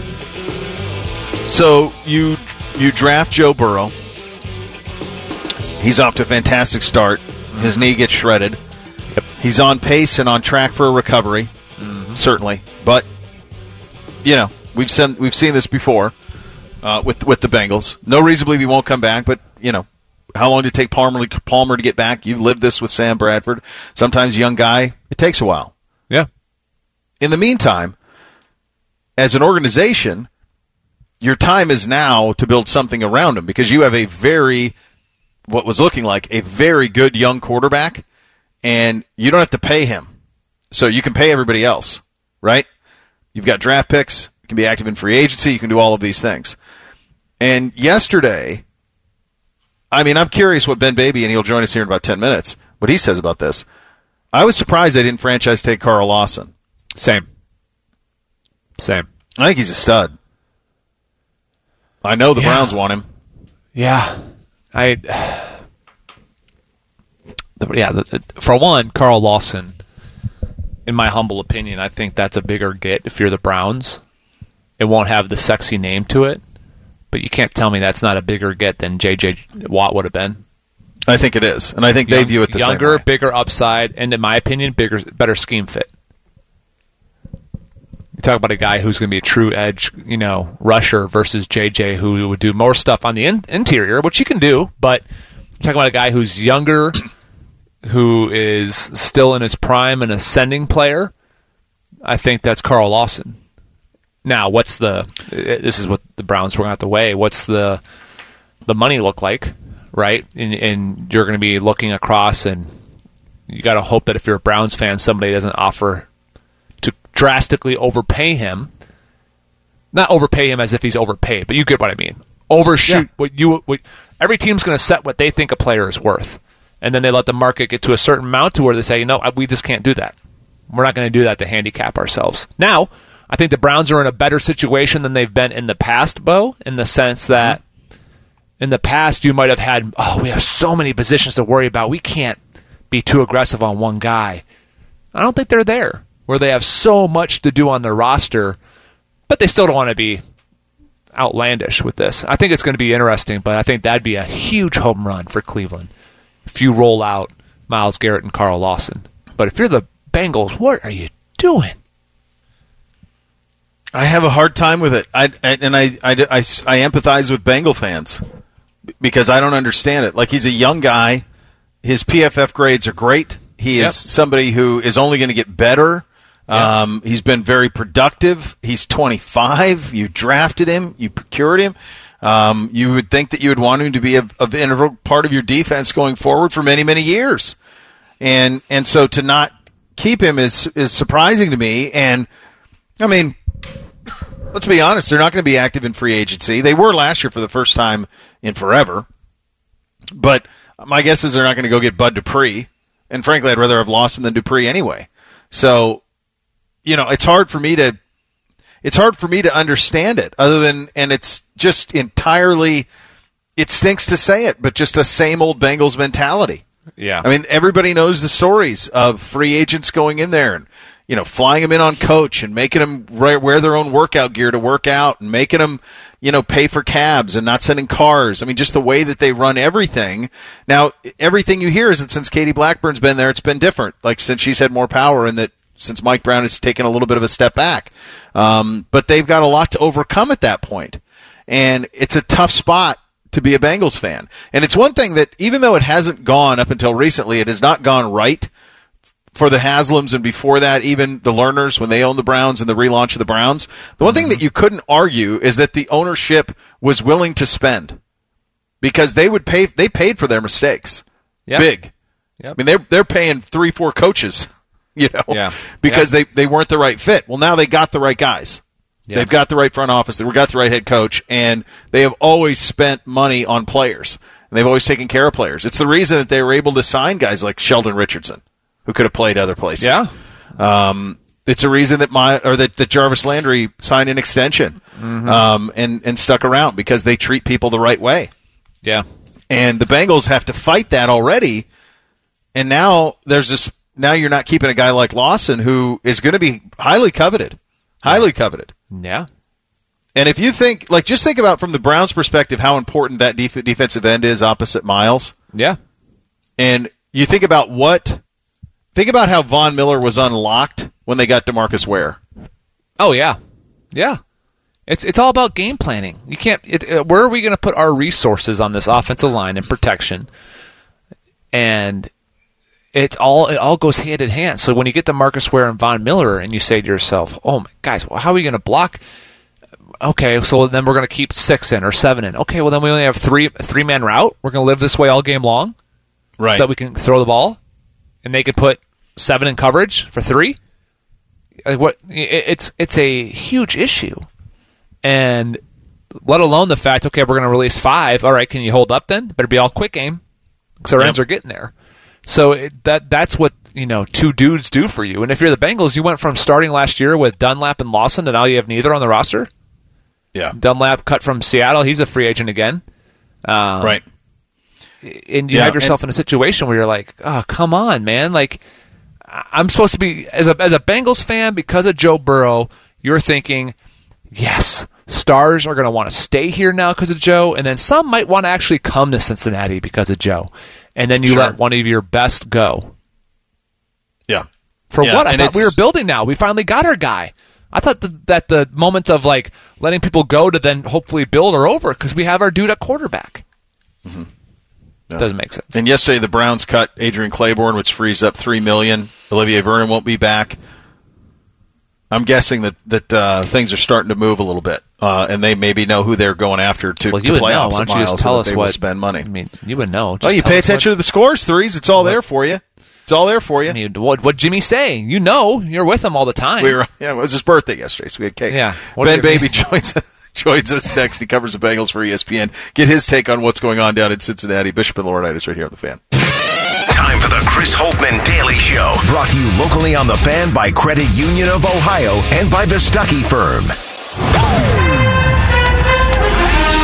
This is the Chris Holtmann Daily Show brought to you by Encova Insurance. This is such an unusual year, Chris, for so many reasons, but the NCAA granting a free year of eligibility to student athletes. And this may be a question that's uh, got the cart before the horse, but I would imagine that's going to be some very detailed discussions on how to potentially handle that if it does come into play. Yeah, absolutely. It's all you know. Something as soon as the rule came in place, you begin to think about that. Uh, our two seniors, C.J. Walker, will definitely uh. He's got a young daughter and, and a family that he's uh, going to need to provide for, and we fully support him on that. And I think, you know, Kyle will have a decision, you know, after the season once the, the dust settles and he has a chance to kind of, uh, you know, take a break. Um, obviously, we all know Kyle uh, how much he loves Ohio State. He'll have a decision to make. We'll support him either way. We'd love to have him back, uh, but we'll support him either way. Okay, we'll have another comment in just a moment. Their favorite sport is berating their producer. You just sat there for 10 minutes. This is Bishop and Laurinaitis. Well, Bishop James Laurinaitis with you here. Time to head out on the Brian Heating Cooling Systems fan guest hotline for a visit with our good buddy Ben Baby covers the Bengals for ESPN. And Ben, uh, no no tag on Lawson, huh? You surprised? Yeah, you know, not not really, to be honest. I, I you, when you look at it, you, when you're looking at what the Bengals were, were being asked to, and always, and uh, as always, it's good to be on with y'all. They were they were gonna, you know, if they were going to use the tag, they were going to use a, guy, a tag on a guy that has five and a half sacks uh, in in 2020. Now, from the Bengals standpoint, that may obviously that was something they did not want to do. Um, but when you look at Lawson's advanced numbers, I think he's a lot more productive than that. And when you look at what he was asked to do in the scheme, I thought he did very well. And, and you know, he made it uh, a point. You know, I asked him, you know, if there were things in the scheme that that could help him out a little bit more, and he said basically, I'm not answering that, and I just kind of do what they, I do whatever they tell me to do. Um, and so, you know, Lawson, I thought did very well, and, and given the circumstances, given what he was, what was asked of him, I thought Lawson, um, you know, probably is deserving of, of a big contract, and I imagine he'll get one. And here's the other thing too, though, is that does Lawson want to come back to Cincinnati? I think that's the one thing that everyone just assumes. Oh, you know, that's yeah, of course he'd want to come back. That may not necessarily be the case. Um, and so if you franchise tag a guy who doesn't want to be here, um, yeah, it sets you up for, for some potential problems, you know, especially last year when you look at what happened with Carlos Dunlap. Uh, that became a very messy situation. And you'd like your players all to be satisfied, especially your star players to be satisfied in, in where they're at and, and keep them happy. And so I think there's a lot of dynamics to that equation as to why they didn't tag Lawson. I, I I think it all made sense. I from the beginning, it just never seemed like it makes sense for him to come back to Cincinnati in 2021. I think I have him pegged as a double digit sack guy somewhere else. So, you know, the fact that they didn't use it on Lawson wasn't a massive surprise. Ben, how, how do you, I guess, how do you deal as an organization or a franchise with the PR aspect of this? Because the layman fan will look and be like, oh, Cincinnati's just letting the, you know, one of their top guys go. Because somebody is going to pay Carl Lawson and he's going to go somewhere with a nice contract. And the look for better, you, you, mentioned a great point with whether Carl Lawson actually wants to be in Cincy or not. We don't know, but there will be the perspective of another Bengal just leaves. And you think the momentum with Joe, and I understand Joe's coming back from injury and all that, is kind of like the build process is we got the guy at quarterback. Let's continue to build. How do you deal with that as a franchise to where maybe in house they're not thinking it's the end of the world if Carl Lawson goes, but a lot of people on the outside of Cincinnati will look at it as, yeah, that's just another dude trying to get out of Cincy. Yeah, you know that's a great point and a great question, and you know, I you know with Lawson and William Jackson as well, another one yeah. of their their uh, draft picks who, who's going to be on the market. I think he'll probably be in for a decent contract um, this off season as well. I mean, I mean, that, that's going to be part of the problem when you're trying to sell a fan base saying, hey, you know, this is something we want to do. And, um, you know, the fact that, you know, to be honest, you know, that sh- this should have been done a while ago. If you wanted to lock Lawson up to a long term deal, I mean, you should have had this done uh, well before. And the fact, if you're trying to contemplate, oh, do we want to do a franchise tag? Uh, you know, I think they probably could have worked out better financial terms than whatever the fan- franchise tag would have offered them on a one year deal. So I, I think there are some questions over, you know, you know, I think there's a lot that needs to be answered. And Zac Taylor will we'll talk today here in about uh, 20 minutes. So we'll we'll get a little more answers as to why they didn't tag Lawson, what their plans are for that defense. Uh, but you know, they last offseason they the the front office made it a point to go out and spend a ton of money on the defense. I think this offseason they're going to need to show um, as well that, that they're committed to spending and, and doing the things they need to do to improve the roster to sell the fans that they are interested in, in building a championship uh, team and, and to sell not just the fans but Joe Burrow as well. Yeah, Ben, I think that's the, the logical next place to go. All right, you don't want to pay Lawson, and you, are talking about the five and a half sacks. And by the way, I agree with you. I think he's far greater than those sack numbers would lead you to believe. And I got a pretty decent authority that a team up 71 North probably feels the same way about him and have a great deal of interest in pairing him next to Myles Garrett. Um, and that potentially could be how this thing all sorts itself out. But the next logical question is, okay, what's the plan? You, you've got a, a team in the division in Cleveland that, that won 12 games, that is going to spend in free agency with adjusted cap has the most money to spend in free agency of anyone in the NFL. Uh, the Steelers are a team that at one point was uh, undefeated and going for a first round, and they've seemed to have sorted out a lot of their salary situation here and can actually get under the cap. Obviously, some casualties there with Bud Dupree and others. Um, and then you have a Ravens team that is that is, that feels like it's close with a guy who was the MVP two years ago, and then Cincinnati, everything was great. Burrow goes down, and now you have this off season what is their plan? What's the objective? What do you want to be by the time we tee it up and, and start playing football in September? And how do they put that plan into place over the course of the next couple of months? You know, that's a great question. And, and when you look at it, I mean, the Bengals were the only team in the AFC North not to make the playoffs, which kind of tells you kind of where things stood at the end of 2020. And, and you know, year three under Zac Taylor, we were supposed to see what the finished project was going to be for this rebuild. And you know, the more I look at it, the more I, I wonder if they're really at that point yet. And, and there's still so many concerns on the defensive side of the ball. And, you know, they chalk all of this up to injuries, but the, the fact of the matter is injuries are just part of the game. And you've got to be able to build your franchise good enough to, to withstand some injuries uh, over time. And so I, I think that, you know, right now you, they said that, you know, we talked to Duke Tobin early in the week, their de facto GM, and he said, we're going to build around Burrow uh, which leads me to believe that you know this could be an offensive heavy uh, off season with you know filling the pieces that you need on defense. But you know, I think philosophically, if you if you have an offense that can put up a ton of points, uh, you're going to be in just about any ball game that you're in, and and, and uh, you know Kansas City's a great example of that. But you know the Bengals need to figure out what exactly that that strategy is, what that long term outlook is going to look like, and you know, especially with Zac Taylor on the hot seat entering this year, um, they're going to need to show some substantial progress. Otherwise, you're looking at a rebuild that is probably a lot longer than anybody anticipated. And and while the other other rivals in the division are just going out and, and competing at a high level. Ben, so give give me give the listeners some names of guys that you think are realistic targets for the Bengals come free agency. You know, whether you could say positions, but specific names that you think, you know what, this might be a guy that they target on either side of the football um, just so the fans understand that they can get their hopes up about some guys coming in there, right? Because I mean, really, you're you're right. You should build around Joe Burrow, and you would think that this this this build, and I'm with you. I don't think the build is is anywhere near over, but as it kind of ramps up, you have the most important position, assuming Joe comes back healthy. So, what are some names that would be, I guess, targets for the Bengals? Yeah, you know, Joe Thuney is going to be the big one that everyone points to, and, and the Bengals have the cap space to do this. The question is, are they going to go out and spend that kind of money on a guard? You know, when the when the Patriots did not use the franchise tag on him this year, um, you know, he's going to be on the market. The Bengals will have the ability to to contend for him in in, in free agency, and I think he's going to be, um, uh, you know, a top target. The Bengals need to go find an offensive guard that they can put out there. In my mind, it's as bad as that offensive line was, and there's a lot there's a lot of talk there. Uh, uh given the talk about Penei Sewell uh, being the, potentially the number five pick uh, in the draft, I think guard is really the issue uh, with that line, and we saw that last year when Burrow got hurt, and just that inconsistency in the middle of the in the in the interior. I think that's the that's the one area that they really need to target. Outside receiver is going to be another one. We've heard some names thrown out there. You know, Will Fuller uh, is is the type of guy that that could potentially be on the market.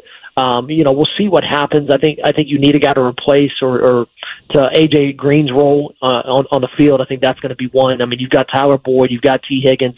You know what they bring to uh, bring uh, to the table as receivers, but you would like a third receiver, a speed guy who can help open up that offense. And and then you look on the defensive side of the ball now that you don't have Lawson, you don't have Jackson. You need to go out and you need to go find a defensive end. You need to go out and get at least one outside corner. You definitely need a slot corner to replace Mackensie Alexander. So, you know, the lists or, or the needs are, are quite large, you know, for the Bengals, and they've got to go attack that and be aggressive in free agency. Otherwise, you're looking at a prolonged rebuild, and, and I don't think that's what anybody needs at this point. No, certainly not. Ben, excellent stuff as always, buddy. Appreciate your time. Yep, thanks, y'all. All right, that's Ben Baby covers the Bengals for ESPN. It's tough sledding, man. It is. It's tough sledding. And it is. To convince, yeah. it's one thing to have, you know, guys that you want to try to sign in free agents. Another thing to get them there. Yeah. You yeah. know, so it's you're going to be in a situation. The hard thing is, is you need you need to send a message to the rest of the National Football League for one, you take care of guys that you've picked. You keep them in house. Guys want to stay here. They want to be a part of this here. And then you entice those said guys to then talk to other guys who are free agents and try to recruit them to your organization and convince them, come to Cincy. Yeah, but y'all don't have it indoor. It doesn't matter. Come to Cincy. we'll get through it. Right. But if you don't keep your own guys home, or they don't want to stay home, how are you going to convince new guys to come over there without throwing a ton of cash at them and putting your team in a bad situation, money wise? Yeah, overpaying. Quarterback NFL helps, but I mean, you, you got to take Carl. You got to keep Carl there. You got to keep. Yeah. Yeah. Yeah, it's tough. not great. Not great, No. certainly. Uh, time for Thing or Not a Thing. That's coming up next. Bishop and Laurinaitis right here on the fan. Proud to be your flagship home for Ohio State athletics. The Jackets, Crew Soccer, and Bobby Carpenter's uncomfortably vascular arms. The fan, Ohio sports destination. First Fridays are a thing. Drinking bad bourbon is not a thing. This is Bishop and Laurinaitis. All right, time for a little Thing or Not a Thing. Chopper's here. Hit a chopper. Bishop and Laurinaitis. Thing or not a thing? Sponsored by Geico Insurance. Here we go on a first Friday. Chris Vannini with this. Per Les Miles' settlement agreement with Kansas, he's paid almost $2 million and the sides won't sue each other. There's mm-hmm. also a non disparagement clause if you're wondering why last night's statement didn't mention the LSU investigation. Thing or not a thing? I have to. I don't know any other profession.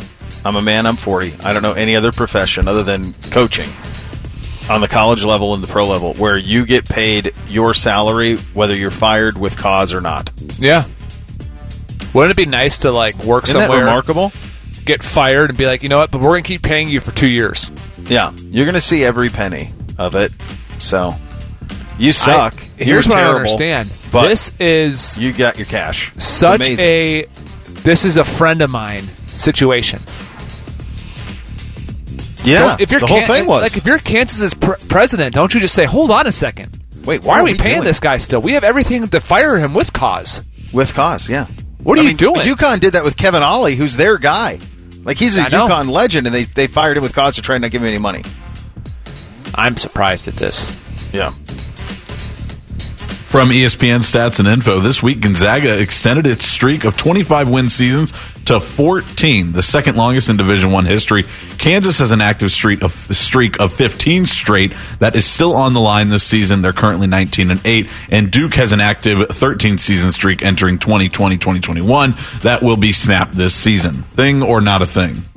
It's an it's an enormous thing. This Yeah. is one of those programs in sport that went from Cinderella to Goliath, and I realize I mix metaphors, but they are they're Duke of the West, and they've got this year's team is loaded. They got a scare last night with BYU. I watched some of it. They got five or six pros. That's a long way from Casey Calvary and Dan Dickau and Adam Morrison and the guys they had 20 years ago playing for them, who were all nice players. But this is kn- something else now. I had never heard of. Um, I had never heard of Gonzaga until I think they beat Bobby Jackson and my Gophers in the Mar- March in the March Madness. Um, Yeah, and I, didn't Dan. Monson end up coaching Minnesota? Wasn't he Yes. coaching Minnesota? Because he was the so. original coach at Gonzaga, and Mark Few took the job. so. Mark Few's turned down every job. He stayed there. yeah, and that's the first time I heard of them. I- And be honest, until you mentioned where they are located, like yesterday, I had no idea. Yeah. Spokane's a great town, right near Lake Coeur d'Alene. Beautiful. Lakes, huge win. Yep. Sporting News has awarded a college basketball player of the year every year since 1958, and only six people have won it in consecutive years. Oscar Robertson, 58, 59, and 60. Jerry Lucas, 61 and 62. Bill, Bill Bradley, 64 and 65. Bill Walton, 72, 73, 74. Michael Jordan, 83 and 84. And Luka Garza. Thing or not a thing? Boy, that's company.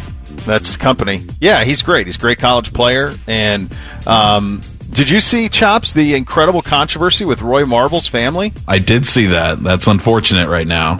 Yeah, so Roy Marble, who's one of the who's the first Iowa basketball player I can recall, he and B.J. Armstrong on some incredible teams in the late '80s, early '90s, I think. Um, and he's the all-time leading scorer at, at, at Iowa until Garza broke it. His jersey is not retired, and Garza's is, and his family was quite upset with it. So, Interesting. yeah, Well, look, all, all I know is that uh, the, the, the chops. We get it. You love Luka Garza. We get it. Thank you. I just pointed out. No, you, that we love. something. We get it, bro. I love him too. He's great. According to Pro Football Focus, Brown safeties earned the worst cumulative grade in the league last season at 48.2. Thing or not a thing? How much of that was Sendejo? Oh, jeez. Well, here's the deal: the safeties that they intended to be there weren't there, and Yeah. weren't there. So you know, Grant Delpit was going to be one of those guys. Obviously, they blew it a bit on Sendejo. Um, I was surprised they kept running him out there. Karl Joseph got better as the season went along, and I thought Ronnie Harrison was really, really good when he was healthy. You know, he just wasn't wasn't healthy that much. So I think that position group, because I think they'll attack it in free agency or, the draft as well, has a position to go from one of real a real thorn in their side to a real bright spot if Delpit can get back to what he was. Mm-hmm. Mm-hmm. Yeah, I. So really, this grade is all on their backups. I think Sendejo probably was a. Um, was he like the smarts back there? Was he the communicator? Yeah, they wanted him to. They wanted him to basically be the mentor to Yeah. get Delpit ready. Like they wanted Right. him to be the one to do that, and then How he ended up having to play all the time. How to get yeah, and then he's Yeah. just look, he's a vet. You know, he's older and you can know what routes are coming and still not be able to stop them. I mean, trust me, I've been there. When you're on a forever, yeah.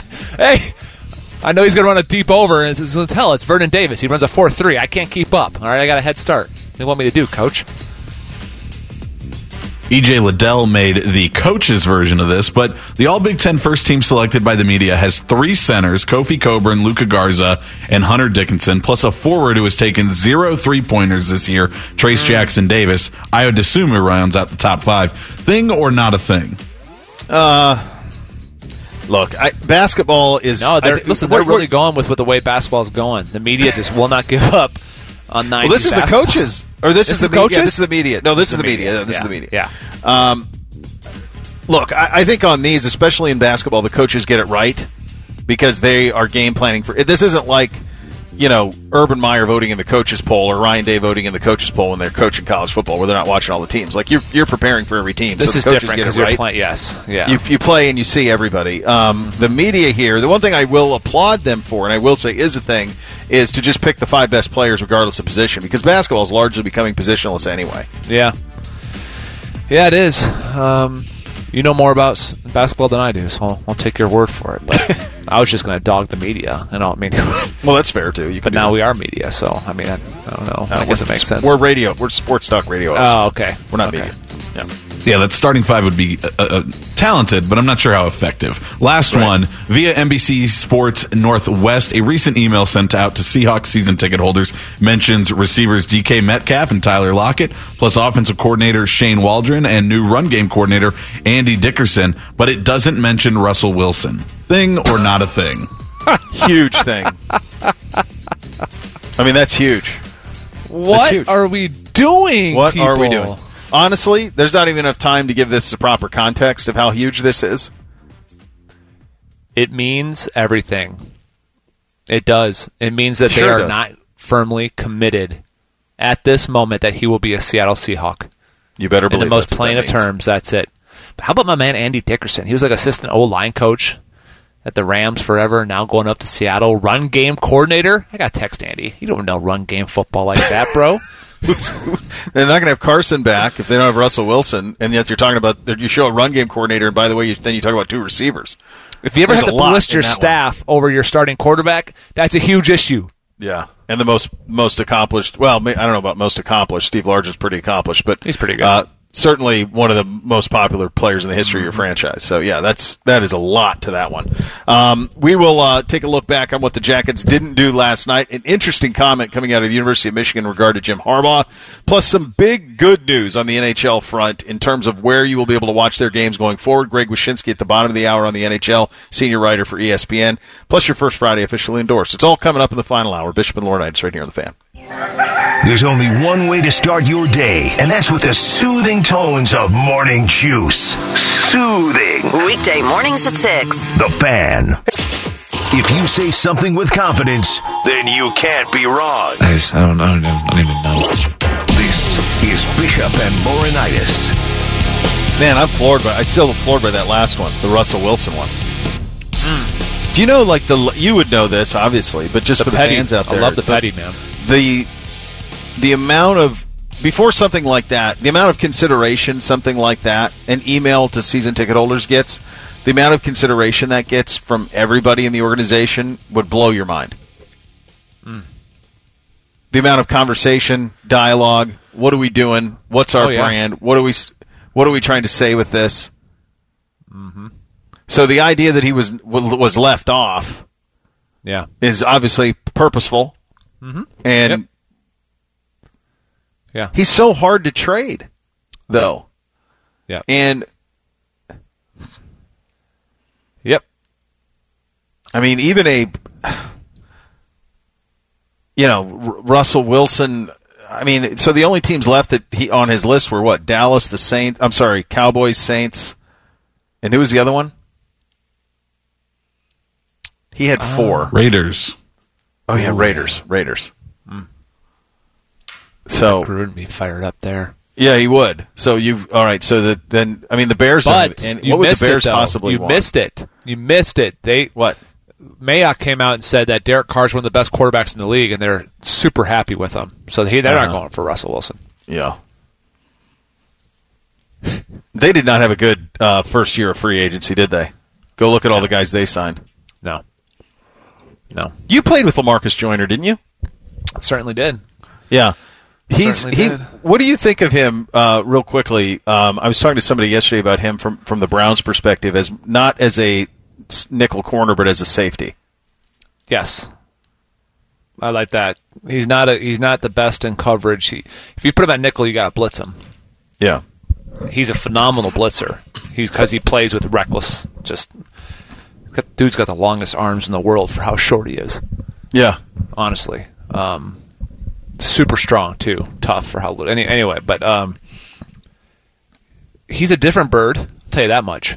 Yeah. He's a different bird. I liked him as a teammate, but just, just very, uh, just different. I don't even know how to describe. him, To be honest with you, Yeah. um, but uh, uh, yeah, I like him as safety because he's very athletic and very active. It's just, Yeah, I think they- he's they'd almost like to play some three safety stuff. He could. and and I think Yeah, they I think like him I think you could see them with him Malik Hooker I think could be interesting Mm. for them as Mm-hmm. a as a as a third safety guy I mean I think those are some of the guys you think about but I they I the mention of Joyner yesterday and I thought yeah that might be interesting not not as as as a corner but as a kind of a third safety Yeah. you know blitz guy Yeah. would be and he's pretty good at that from a he's grades pretty well at that in the, in the safety position versus what he does at corner. So Yeah. um, might be a fit there. But interesting stuff on the Russell Wilson front. One other thing that happened today was the NFL salary cap numbers out 180. 182.5 is the number. I, I think most people were expecting it 185, 186. It's less than that. Um, it's actually down about 16 million from what it was even last year. The one thing I would say though is it's a little deceiving. There's so many ways around the cap, and obviously if your owner has the straight cash to put money in escrow, you can do guaranteed contracts. Remember the Chiefs last year signed, the, you know, their three players to like 600 million dollars in contracts, Yep. and we're still able to come in under the cap. So there's there's ways to do it if you have the right ownership and the right front office to be able to pull it off. Yeah. One thing I would add to it, though, you also have that doesn't take into account rollover cap. So, for example, the Browns are Like rolling rollover over. minutes, like cell phone minutes back in Yeah. the day. A little rollover. I didn't use this many. Yeah, Give me those No. for next month when I really need to call home. Uh, no, so the Browns actually have the most salary cap room in the NFL because they're rolling over about their their salary cap number will be like 211 million Yeah. because they're roll they'll have about 25 million dollars in cap space is what it's going to end up being because they were able to roll over a bunch of money they didn't spend. The Colts have a bunch that they rolled over as well. So just to kind of have um, some clarity on that because I, I think sometimes we hear the cap and you think, oh my gosh, how are you going to make it work? And there's always ways to make it work. I treat the cap like I treat the cloud. I have no idea how it works, but it, it- somebody does. It's a good. It's, it's a good, Right? I, I mean, how it works either. somebody Yeah, does. I don't know. I pay for the for more space in it, but I don't know what I get. I have it. so much no space idea. in the cloud that is just. I don't gotta go get another USB to add photos from 2019, 2020 off my cloud onto actual USB because we put our photos of the girls.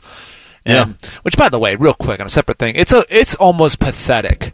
And if Rothman, if you're listening, maybe turn it down. But it's almost pathetic how many photos I used to take of our dogs before we had Yeah. children. I'm embarrassed Well, take it a step further. dog It's- birthday cakes, all that. Oh, sure. We haven't had a dog birthday cake for the for the dogs since a, child was born. You know, No, That's why when I see like you know when I have people or friends who's like doggy parent, I'm like okay, it's not the same. No, not anyway, the same. you know, because guess what? The one thing I would add, I though, tell my dog. also- my dog's been in the yard all day. He loves it. He's ba- Titus and Grace are bathing in the sun right now. What? I mean, they love it. They're lives. laying in the grass, time of their lives. They get up, they go take a dump. I can pick it up today. I can pick it up in a week if I want. I don't Sure. know. I know when Can't Remy lets Remy. a blowout happen. Yeah, you're ha- that thing's. You better change that within five minutes unless you want to give her a full bath. Right. the other thing, don't you notice that that I and I, you know, I I don't know how I'm going to address this with uh, the two younger two, but the amount of pictures you took of London versus the other two, I basically with with Peyton Black Cobra, I basically took a picture of him every six seconds. Oh, gosh, I- yeah. I- in Yeah. retrospect, like when I go and look back at like my old phones or look back at the old uh, photos from those from those years, I basically documented his every breath. And then by the See, time Shelly's I got to Bootsy. Shelly's been so intentional about this because everyone, I think she took it as like a challenge because everyone said Yeah. the same thing. Like, you're not going to have any. Fo-. And then they said, um, I don't know if you've done this.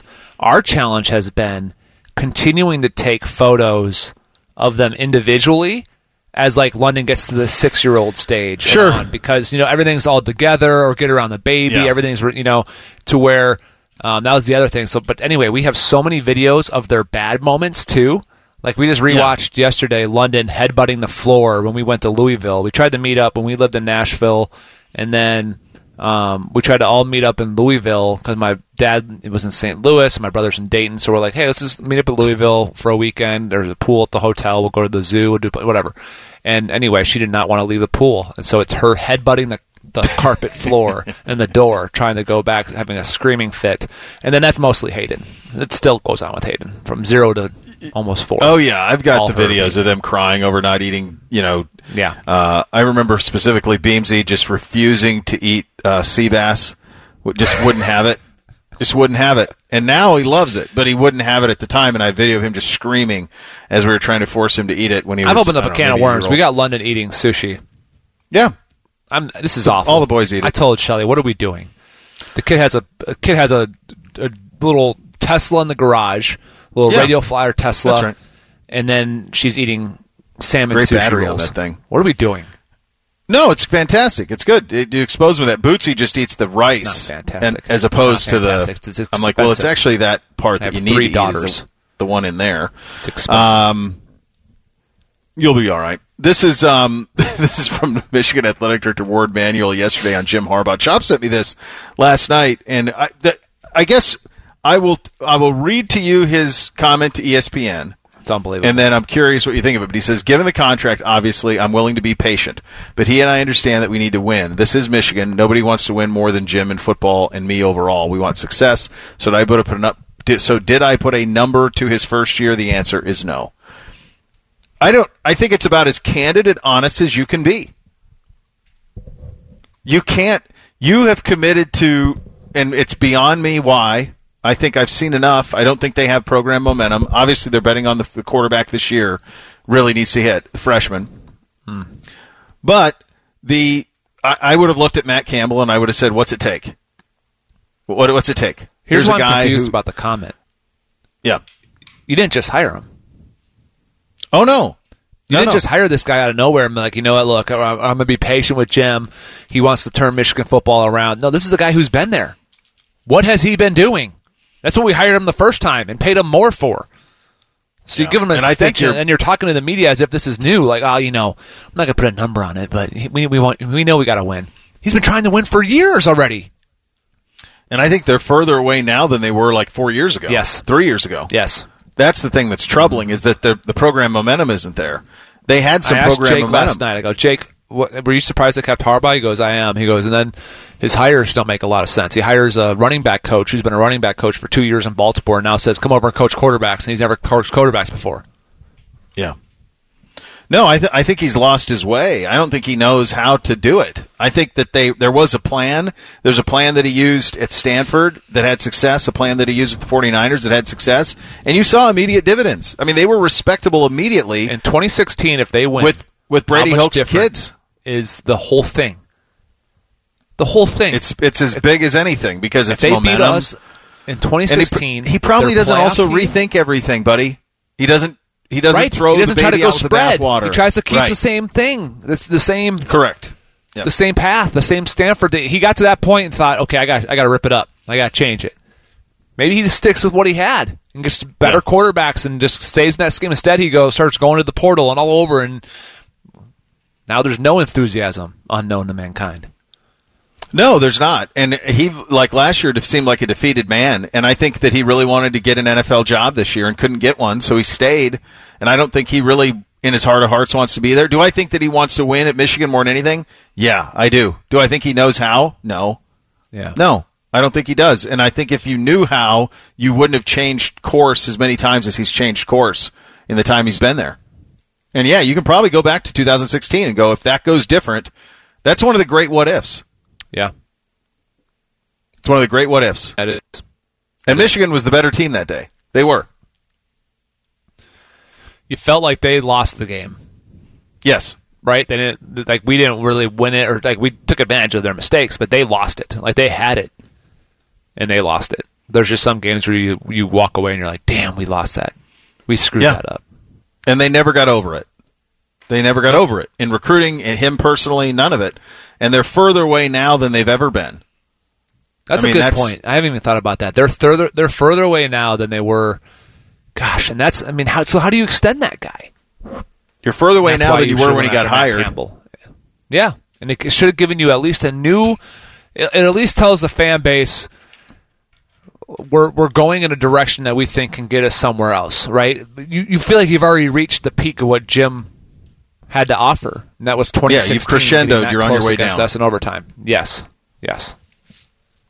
Yeah, it was a natural spot because your roster talent should be deep enough that even during this is my whole argument against Michigan and Penn State. Your talent at those blue blood universities Yeah. should be such that even during a pandemic, you should just roll your helmets out there and win because of the way you recruit, your system, your philosophies, all that. There shouldn't be this whole like, oh, it's COVID here. That's that's lame. No, where's No, your if you could do it at you Northwestern, Indiana. You had a middle linebacker opt out, albeit talented middle linebacker opt out. But if a we could have had two receivers opt out and still won the Big Ten. It's not even fair to compare them to us, though, because it's that's No, but I'm saying like, there's I still, just want them to be that- Northwestern. I just want them to be like Indiana. That's what I'm saying. Like, there's no excuse You for know? Michigan to go to overtime None. against Rutgers. There's no excuse for Penn State to lose the games they won lost last year.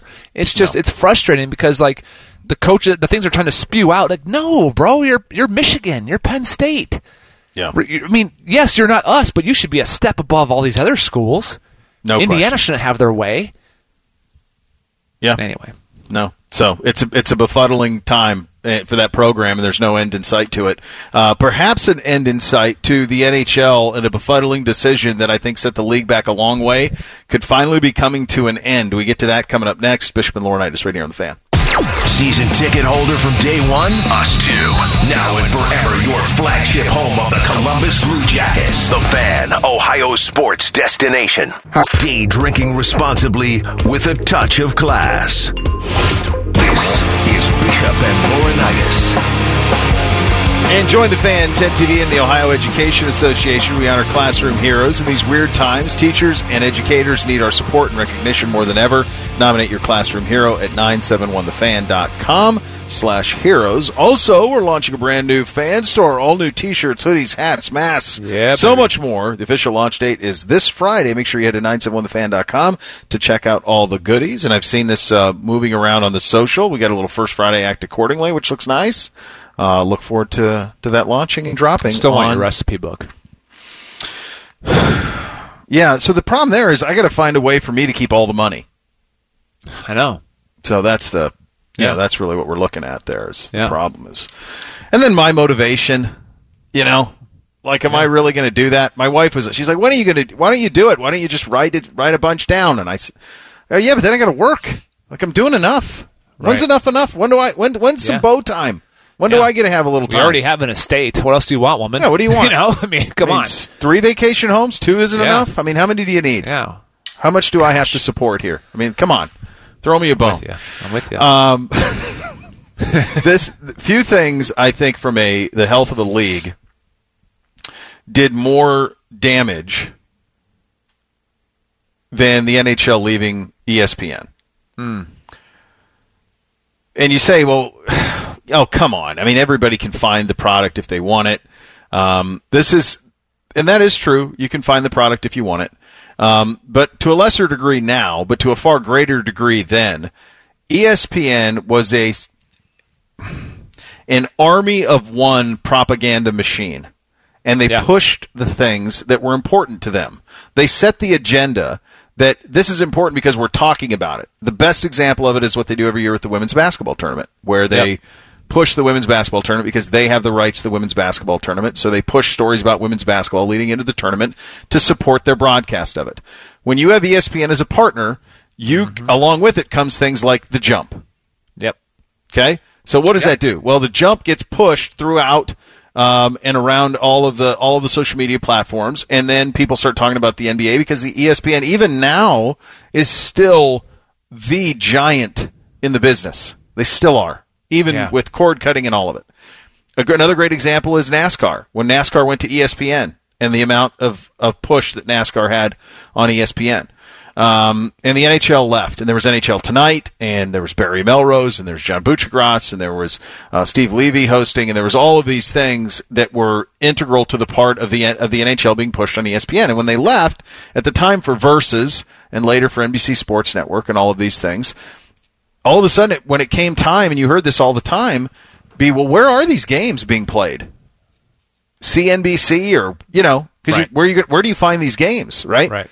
Yep. Everybody knows whatever your cable provider is, whether you're even if you do YouTube TV, any of that stuff, you know where ESPN is. Certainly do. Yeah. So this has not been confirmed by the NHL, but um, reportedly Has not ESPN. denied.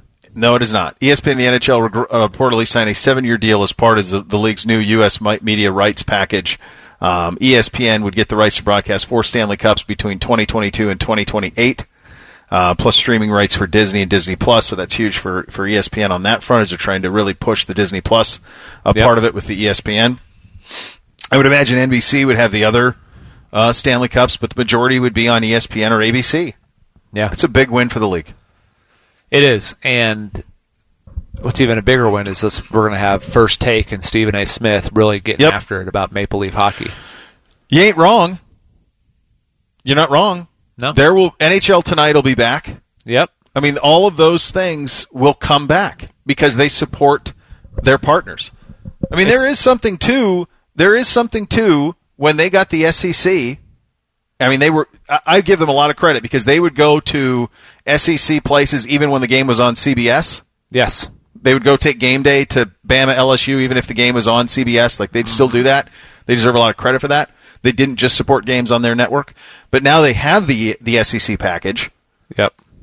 and they will support it. This it gives the sport credibility, and it's to put it's going to put it in the forefront. Like the amount of highlights you'll see on Sports Center stuff. You know, even though Sports Center isn't as much as it used to be, right? Obviously, as far as because people can see highlights whenever. But even when you throw it on, you know, like and we all do it. I still do it every now and again. I'll I throw still do it Sports. Center on it, and I'm Sure. not. Of course. But what's different is that I'm not waiting for like one team's highlights. If I want the highlights, I'll Google it and I'll go whatever. I'll just have it on as background noise. Mm-hmm. But until you actually get to some hockey, and the only hockey you actually will see is like if Ovechkin or Sidney or you know Eichel Mm-hmm. or one of those dudes did something, McDavid, right? Other than that, you're not seeing Jackets highlights. Oh no. No. So it's like the Uh-uh. amount of it's a top hockey they'll be forced to cover, right? Will be will increase naturally because it'll be better for their interest because it's on their network. Yeah.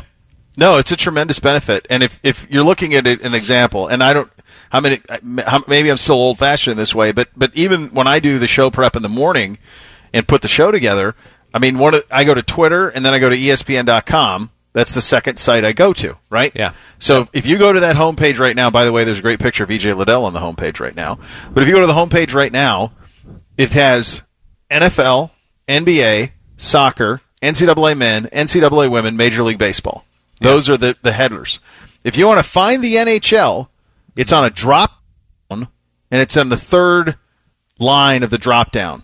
Yeah. The only things that, if you went, you know, in the normal way that you would read things up and down, left to right, the only things lower than it in the drop down are recruiting basketball, tennis, and X Games. That'll change. Hmm. That'll change, and there's a be- there's a big benefit to that for the league. It's a big benefit to that, And you think about how well they pulled off the bubble, which was good. Bettman's had a had a couple of wins here. He's got a couple of wins here, and I, I think this is a nice one for him to get back on ESPN. Uh, speaking of ESPN and hockey, Greg Wyshynski is the senior NFL NHL writer for ESPN, and he will join us. Not sure what he can share on this, but certainly talk Jackets and the league at large coming up next. You have that to look forward to. Bishop and Laurinaitis, right here on the fan. The biggest guess, earth shattering opinions, and Maddie making Anthony do push ups during commercial breaks. I can't feel my legs. My bad, bro. Rockman and Ice. Weekdays from noon to 3. The fan. The best, in the Midwest. You're listening to Bishop and Laurinaitis.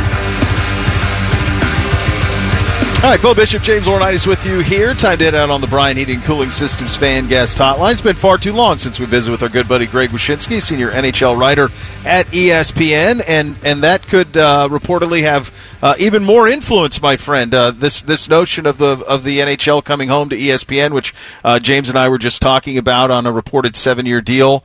NHL has yet to confirm, but but certainly you think of all of what that marriage could present, and I can't think of it being anything other than very very positive for the league. I'm not sure what you can share, so I'm kind of putting you on the spot, of course. Uh, but but just from a perception standpoint, this seems like a very big win for everybody. I just want to say that uh, I think not only is Gary Bettman the uh, best commissioner in sports, uh, but uh, a great a great man. Is it okay to say he's a great man? Like in the Tell me, totality buddy. of, of men in the world, uh, maybe maybe top five. So uh, so no, the, the this deal has had no influence on my my work whatsoever. It's amazing. I love it. What a, Greg, what a good job I- out of you, Greg.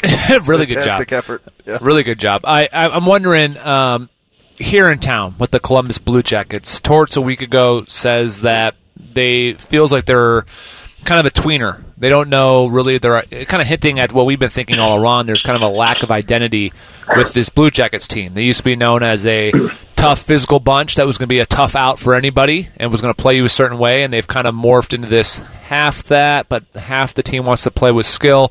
What's the outside overarching view from outside our town here on the Columbus Blue Jackets and the struggles they're having right now? Well, first of all, it's kind of funny to to have John Tor- Tortorella say that the team is a tweener when I mean historically outside of maybe one season he's coached to the bubble every year, right? Like like they're never really great and they're never really bad. This is the the, the, the franchise under his stewardship has been the definition of being a tweener. But I know what he's trying to say as far as stylistically goes, and I guess if there was one surprise in looking at the Blue Jackets right now, it obviously isn't the offense. I mean, even with the you know the, the addition of Laine, this was still going to be a team that sort of struggled with the with the with goal scoring. It's the defensive side of the puck that I think is the big the big surprise. I mean, you know, the, the Jackets being 25th in in goals against right now in this league is is not something that you expect from this team. Where uh, you know fundamentally you, you could always count on it being a more uh, solid and, and consistent defensive unit. Now, you know, was does some of that have to do with some of the you know uh, adversity in, in goaltending, perhaps? Um, but like like Tortorella said, I mean, it could also just be a case of not everybody on this roster being on the same page as far as the way that they need to play in order to lock things down like they, they typically can. You know, Greg, it, it's poor Aaron Signed, great, great writer for the Athletic. It, it was asked, someone was asking him the question: We're closer to rebuilding or contending? Uh, I think I think we're closer to rebuilding, um, and and that's a tough thing. And we were thinking back to and still, you know, basking in the glory of that shocking upset of Tampa Bay, and the thinking that that you would be able to build off of that. This was a young team uh, that, that you hoped could build together. But if you think of the names that were on that team, you think about Panarin and Josh Anderson and Pierre Luc Dubois, even role guys like Murray and Wennberg. Obviously, Bobrovsky was on that team. Um, all, they're all gone. They're all gone, and and with it is some of that identity. And I think the the one that jumps out at you is the one that hurts the most is Pierre Luc Dubois. I mean, it, it was a risky pick when you picked him. You believed in him. He left. We still don't really know why. And Jarmo Kekalainen lamented it, you know, recently as last week. As you know, you try forever to get a number one centerman. We had one. He's not here anymore. It's hard to find him. Well, yeah, you you you drafted, identified, developed part of it, and now he's gone, and we don't know why. And it kind of is a microcosm of what's happened here, right? It's a that's a tough pill to swallow. What can you tell us from your perspective on the Pierre Luc Dubois situation? Because we don't know. No, neither do we. I mean, uh, you know, he's been very vague about it, and and the details are scant as to what exactly led to his departure. I mean, the only thing that we heard anecdotally was this idea of him wanting to be, you know, have a bigger spotlight on him, which you know, begs the question, you know, what what does that mean for him being in Winnipeg?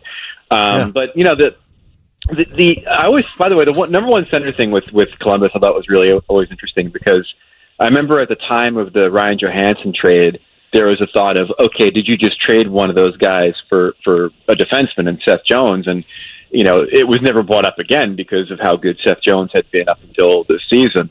Uh, and then they lucked into the idea of, of getting Dubois in the draft, and, and it all kind of worked out really well for Kekalainen. And now you look at it, and it's like, all right, well, now you don't have Dubois anymore, and, and you're back to that search for a, a top line center.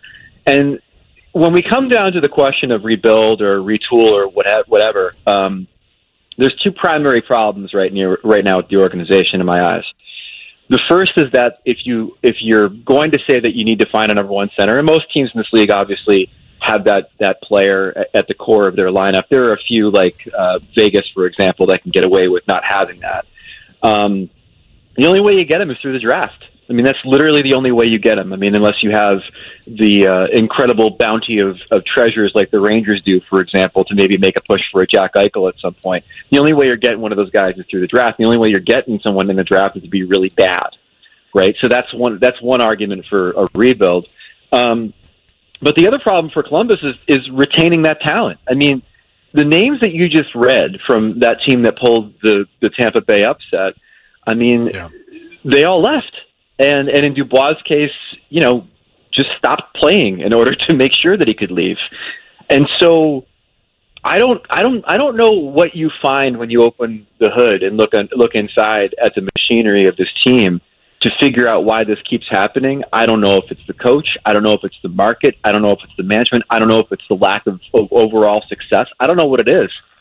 But until you can figure that out, you know, it's not even worth going in the tank and trying to get one of these great young players if they're just going to want to leave, you know, three or four years later. Yeah, Greg, I think that's that's that's the biggest insecurity of Blue Jackets fans is the fact that you feel like you're almost the Oakland Athletics in the NHL, Yeah. to where you find guys and then they they leave you. Um, Panarin is one thing because you traded for him, you knew it wasn't a certain that he was going to be here, um, but it is the PLD one almost more damaging because you did identify him, and I know a lot of the talk around it. And you talked to when we talked to Jody Shelley or some of the guys who who played the thought of a young, you know, like a really young player basically forcing his hand, you know, when you found him, you developed him, he's supposed to be part of your future, just saying, no, I'm not going to play. I'm going to leave and won't tell you why. That that can't ring true. It it can't be a good sign, I guess, for the rest of the NHL. Young players saying, "Oh, things are yeah, I want to go to Columbus as an option when I'm free." When a young player who's been groomed and you found, those should be the guys that you should have long term, right? Yeah, I mean, when you think back to the way that he played in the bubble, um, I don't know many people that saw that performance and said, "Oh yeah, he he's just I mean, he's gone." You know, like he was playing so well that you you looked at it and you said, "Okay, this is the guy that is going to be kind of your Jonathan Toews. I mean, the guy who steps up in big spots, the guy who can be a leader, the guy that you kind of can build your your team around." um, in, in a lot of ways, and then all of a sudden he just opts out. And so, you know, I think part of the part of the problem with trying to figure out if that perception is going to end up hurting the team is that we, like we said, we simply don't know what the factors were. Like, for example, you take a kid like Jacob Trouba from from Winnipeg who wanted out of Winnipeg and and uh, and went to the Rangers. Well, he he wanted to do that for a very specific family reason. Um, and then that became clear. There had been talk for years about him wanting out of Winnipeg, and we all thought it's because he hated Winnipeg. Well, it turned out there was another reason. So until we really get closure on Dubois and understand the dynamics of, of his departure, I don't know how much it's going to resonate with, with other players around the league. If he comes out and says, look, it's, it's a cancerous organization with a horrible head coach, I mean, that's not good, right? But like, but like, if, if if if it's kept vague, I don't know what that does necessarily to the marketplace looking at Columbus as a as a possible destination. Let's say it's a free agent. Yeah, and I'll get you out of here on this one, Greg. And I, I was thinking back because we've done a lot of, of, of kind of reflecting on on t- what happened after Tampa, and uh, you know, obviously in one summer you lose Panarin, Bob, and that got a lot of the attention. But the other thing that was there was John Davidson, and John Davidson, as you know, is such a, a smooth operator. And such a, he gave so much legitimacy to this organization. And Jarmo Kekalainen is great at identifying talent and all of those things. But John had an ability to have a soft touch, and I am wondering if his loss we didn't give the right proper attention to. Oh, I think he's a glue guy. I think I thought he was a glue guy in, in St. Louis. I thought he was a glue guy yeah. in, in, in, in Columbus, and and really an important person at the top of your organization. And then you know he goes to New York, and then all of a sudden, like this massive rebuild that they were going to have, you know, over the course of several seasons, you know, ends within like two seasons, and now they're turning the corner. Um, that's not to put it all on John Davidson, but but to say that sure. you know it's it's a sum of a part of the, of the total sum. Where I find Davidson interesting is you know, he was one of the big advocates for Tortorella when when he was there. I mean, when they hired him, um, you know, they they they brought him on, um, and uh, and it was a massive sea change for the organization. Torts had been coming off a a pretty rough time in Vancouver. He was a big Tortorella guy, and I, and I do wonder from a Torts perspective. Look, uh, you guys have read it. I mean, there, there's a, there is a perception out there in the coaching community that he might not want to be here anymore in, in Columbus. Um, whether that's true or false or, or where it's coming from, I don't know. But I do wonder behind the scenes, not only just for the players within the organization without JD being there, but also to not have JD there for Torts. I wonder, I wonder how the dynamics for John have changed behind the scenes as well. Not to say that that's a factor, not to say sure. that there's any truth to it, but I don't think that you can divorce the idea that one of your biggest advocates in the organization, you know, walked out the door a couple of years ago, and and now you know the situation is what it is. Yeah, Good stuff as always, Greg. Appreciate you. Anytime. Thanks.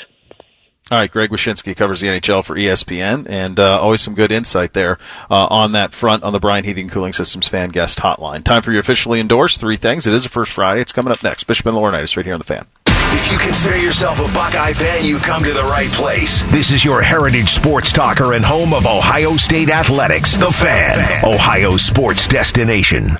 It's First Friday somewhere. That's a big sense of freedom. You're listening to Bishop and Laurinaitis. All right, it is a First Friday. Let's hit your officially endorsed. Hit it, Chopper. You drink for the wrong reasons. My generation, we drink because it's good. Because it feels better than unbuttoning your collar. Because we deserve it. We drink because it's what men do.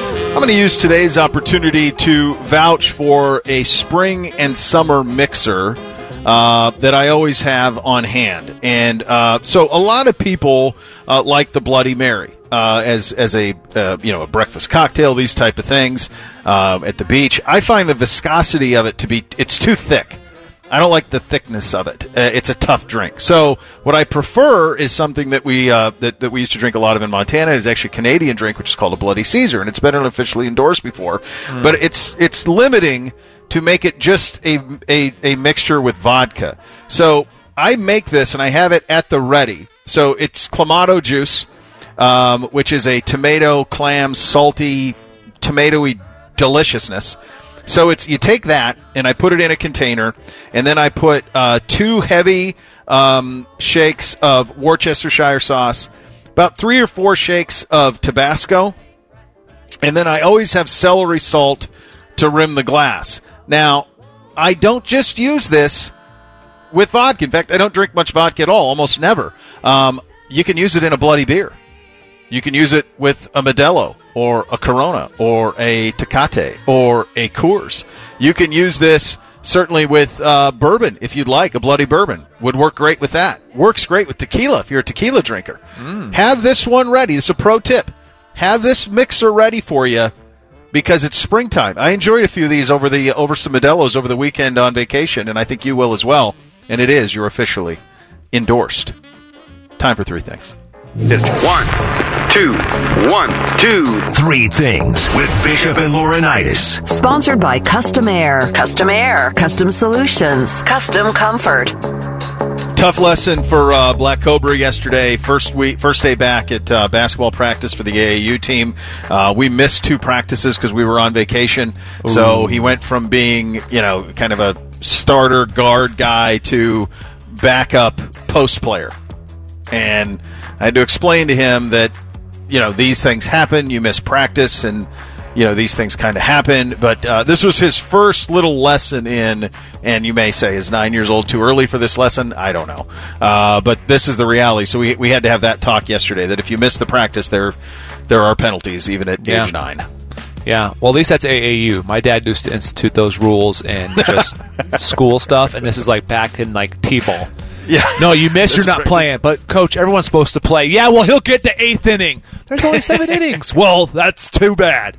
Anyway, um, like, oh my Amazing. gosh, looking back, I I was brainwashed. Like, God, how could these people go on vacation? Losers. Be committed to the team. And then now, like being here now with kids, I'm like, oh my gosh. Like hearing you say that, I'm like, oh, that's a little harsh. But I'm like, Yeah. oh, animal was worse. Anyway, my first thing, um, truly amazing. Um, so yesterday I'm I'm outside with London after school. She goes, Dad, I know why Hayden is always difficult. I'm like, Yeah, honey, why's that? Well, it's because she has Satan in her head. I said, What? She goes, Yeah, you know, like when we make bad choices, it's because Satan's in our head, and so that's why Hayden's always bad because Satan's always in there. Jeez. And I said, "Well, she does go to a Presbyterian, you know, pre uh, kindergarten." I'm like, and I'm sure that's kind of the theory of like the devil and the works. Of, I'm like, the fact that she correlated that with with Sissy being difficult as Satan always in her head. I kind of actually tried to turn my head and laugh a little bit, and I had to go in and tell Cersei because I was there's more. That's pretty good. My first one, we've talked about it before that like the NCAA seems like it's falling apart, that it's just holding itself together for the last little bits it can squeeze out of this monopoly they've had in college sports, and it's not doing well. Well, at least the priorities are straight as everything's, you know, falling down. They are currently suing a urology center over their use of vasectomy mayhem as a trademark to promote vasectomies, I guess, because it's too close to the NCAA's March Mayhem, which is not even the main one. They only trademarked that one because they didn't like people being close to March Madness, so they had to trademark March Mayhem as well, the one they don't even officially use. Priorities for the NCAA. Yeah, well, when money's involved, that's where the priority is. Number two for me, I've received three phone calls in the last week uh, begging me to coach t-ball. Now, I have coached baseball. I double coached football and basketball for the nine and seven year old, both. And I feel like I deserve some time away to take a season off. Yeah. The league that they are asking me to coach is Bootsy's first foray into baseball. Amazing. you might need more than the first Friday, my friend. My second thing, um, London then goes on to say, you know, like at school, I had Satan in my head when I was looking at other kids' papers during math, and I go, whoa, whoa, whoa, whoa, what? She goes, yeah, I was making a bad decision. I was, you know, I'm like, she's going to use this over and over and over. Oh, yeah. So we had to have a little bit of a theology lesson, but it was also more than that. It was, it was. I just skipped past all that stuff. and Said, hold on, why are you looking at other kids' papers during math, London? You're good at math. My goodness, it starts already. Kids, Just man. cheating on tests already. My second one, uh, we got the wedding photos. They're all done and everything. So we got the official, you know, online album and stuff, and we're going through them. J Lo looks beautiful. It was great. It looked like people had a good time despite restrictions and stuff. And there were some great action shots of my Van Halen air guitar. So I'm very excited Yes. about that. Very, very good. Finally, for me, my wife yells as if she's just found like a thousand dollars in the sofa, and it's some sort of big success. I go out of the office. I said, "What's going on?" She goes, "I put a toilet seat on." That's where we're at. That's where we're at. Oh man, I love it. My my last thing. Yesterday, I'm going to get London with Hayden in the back seat, um, just because she's not, you know, she's still on.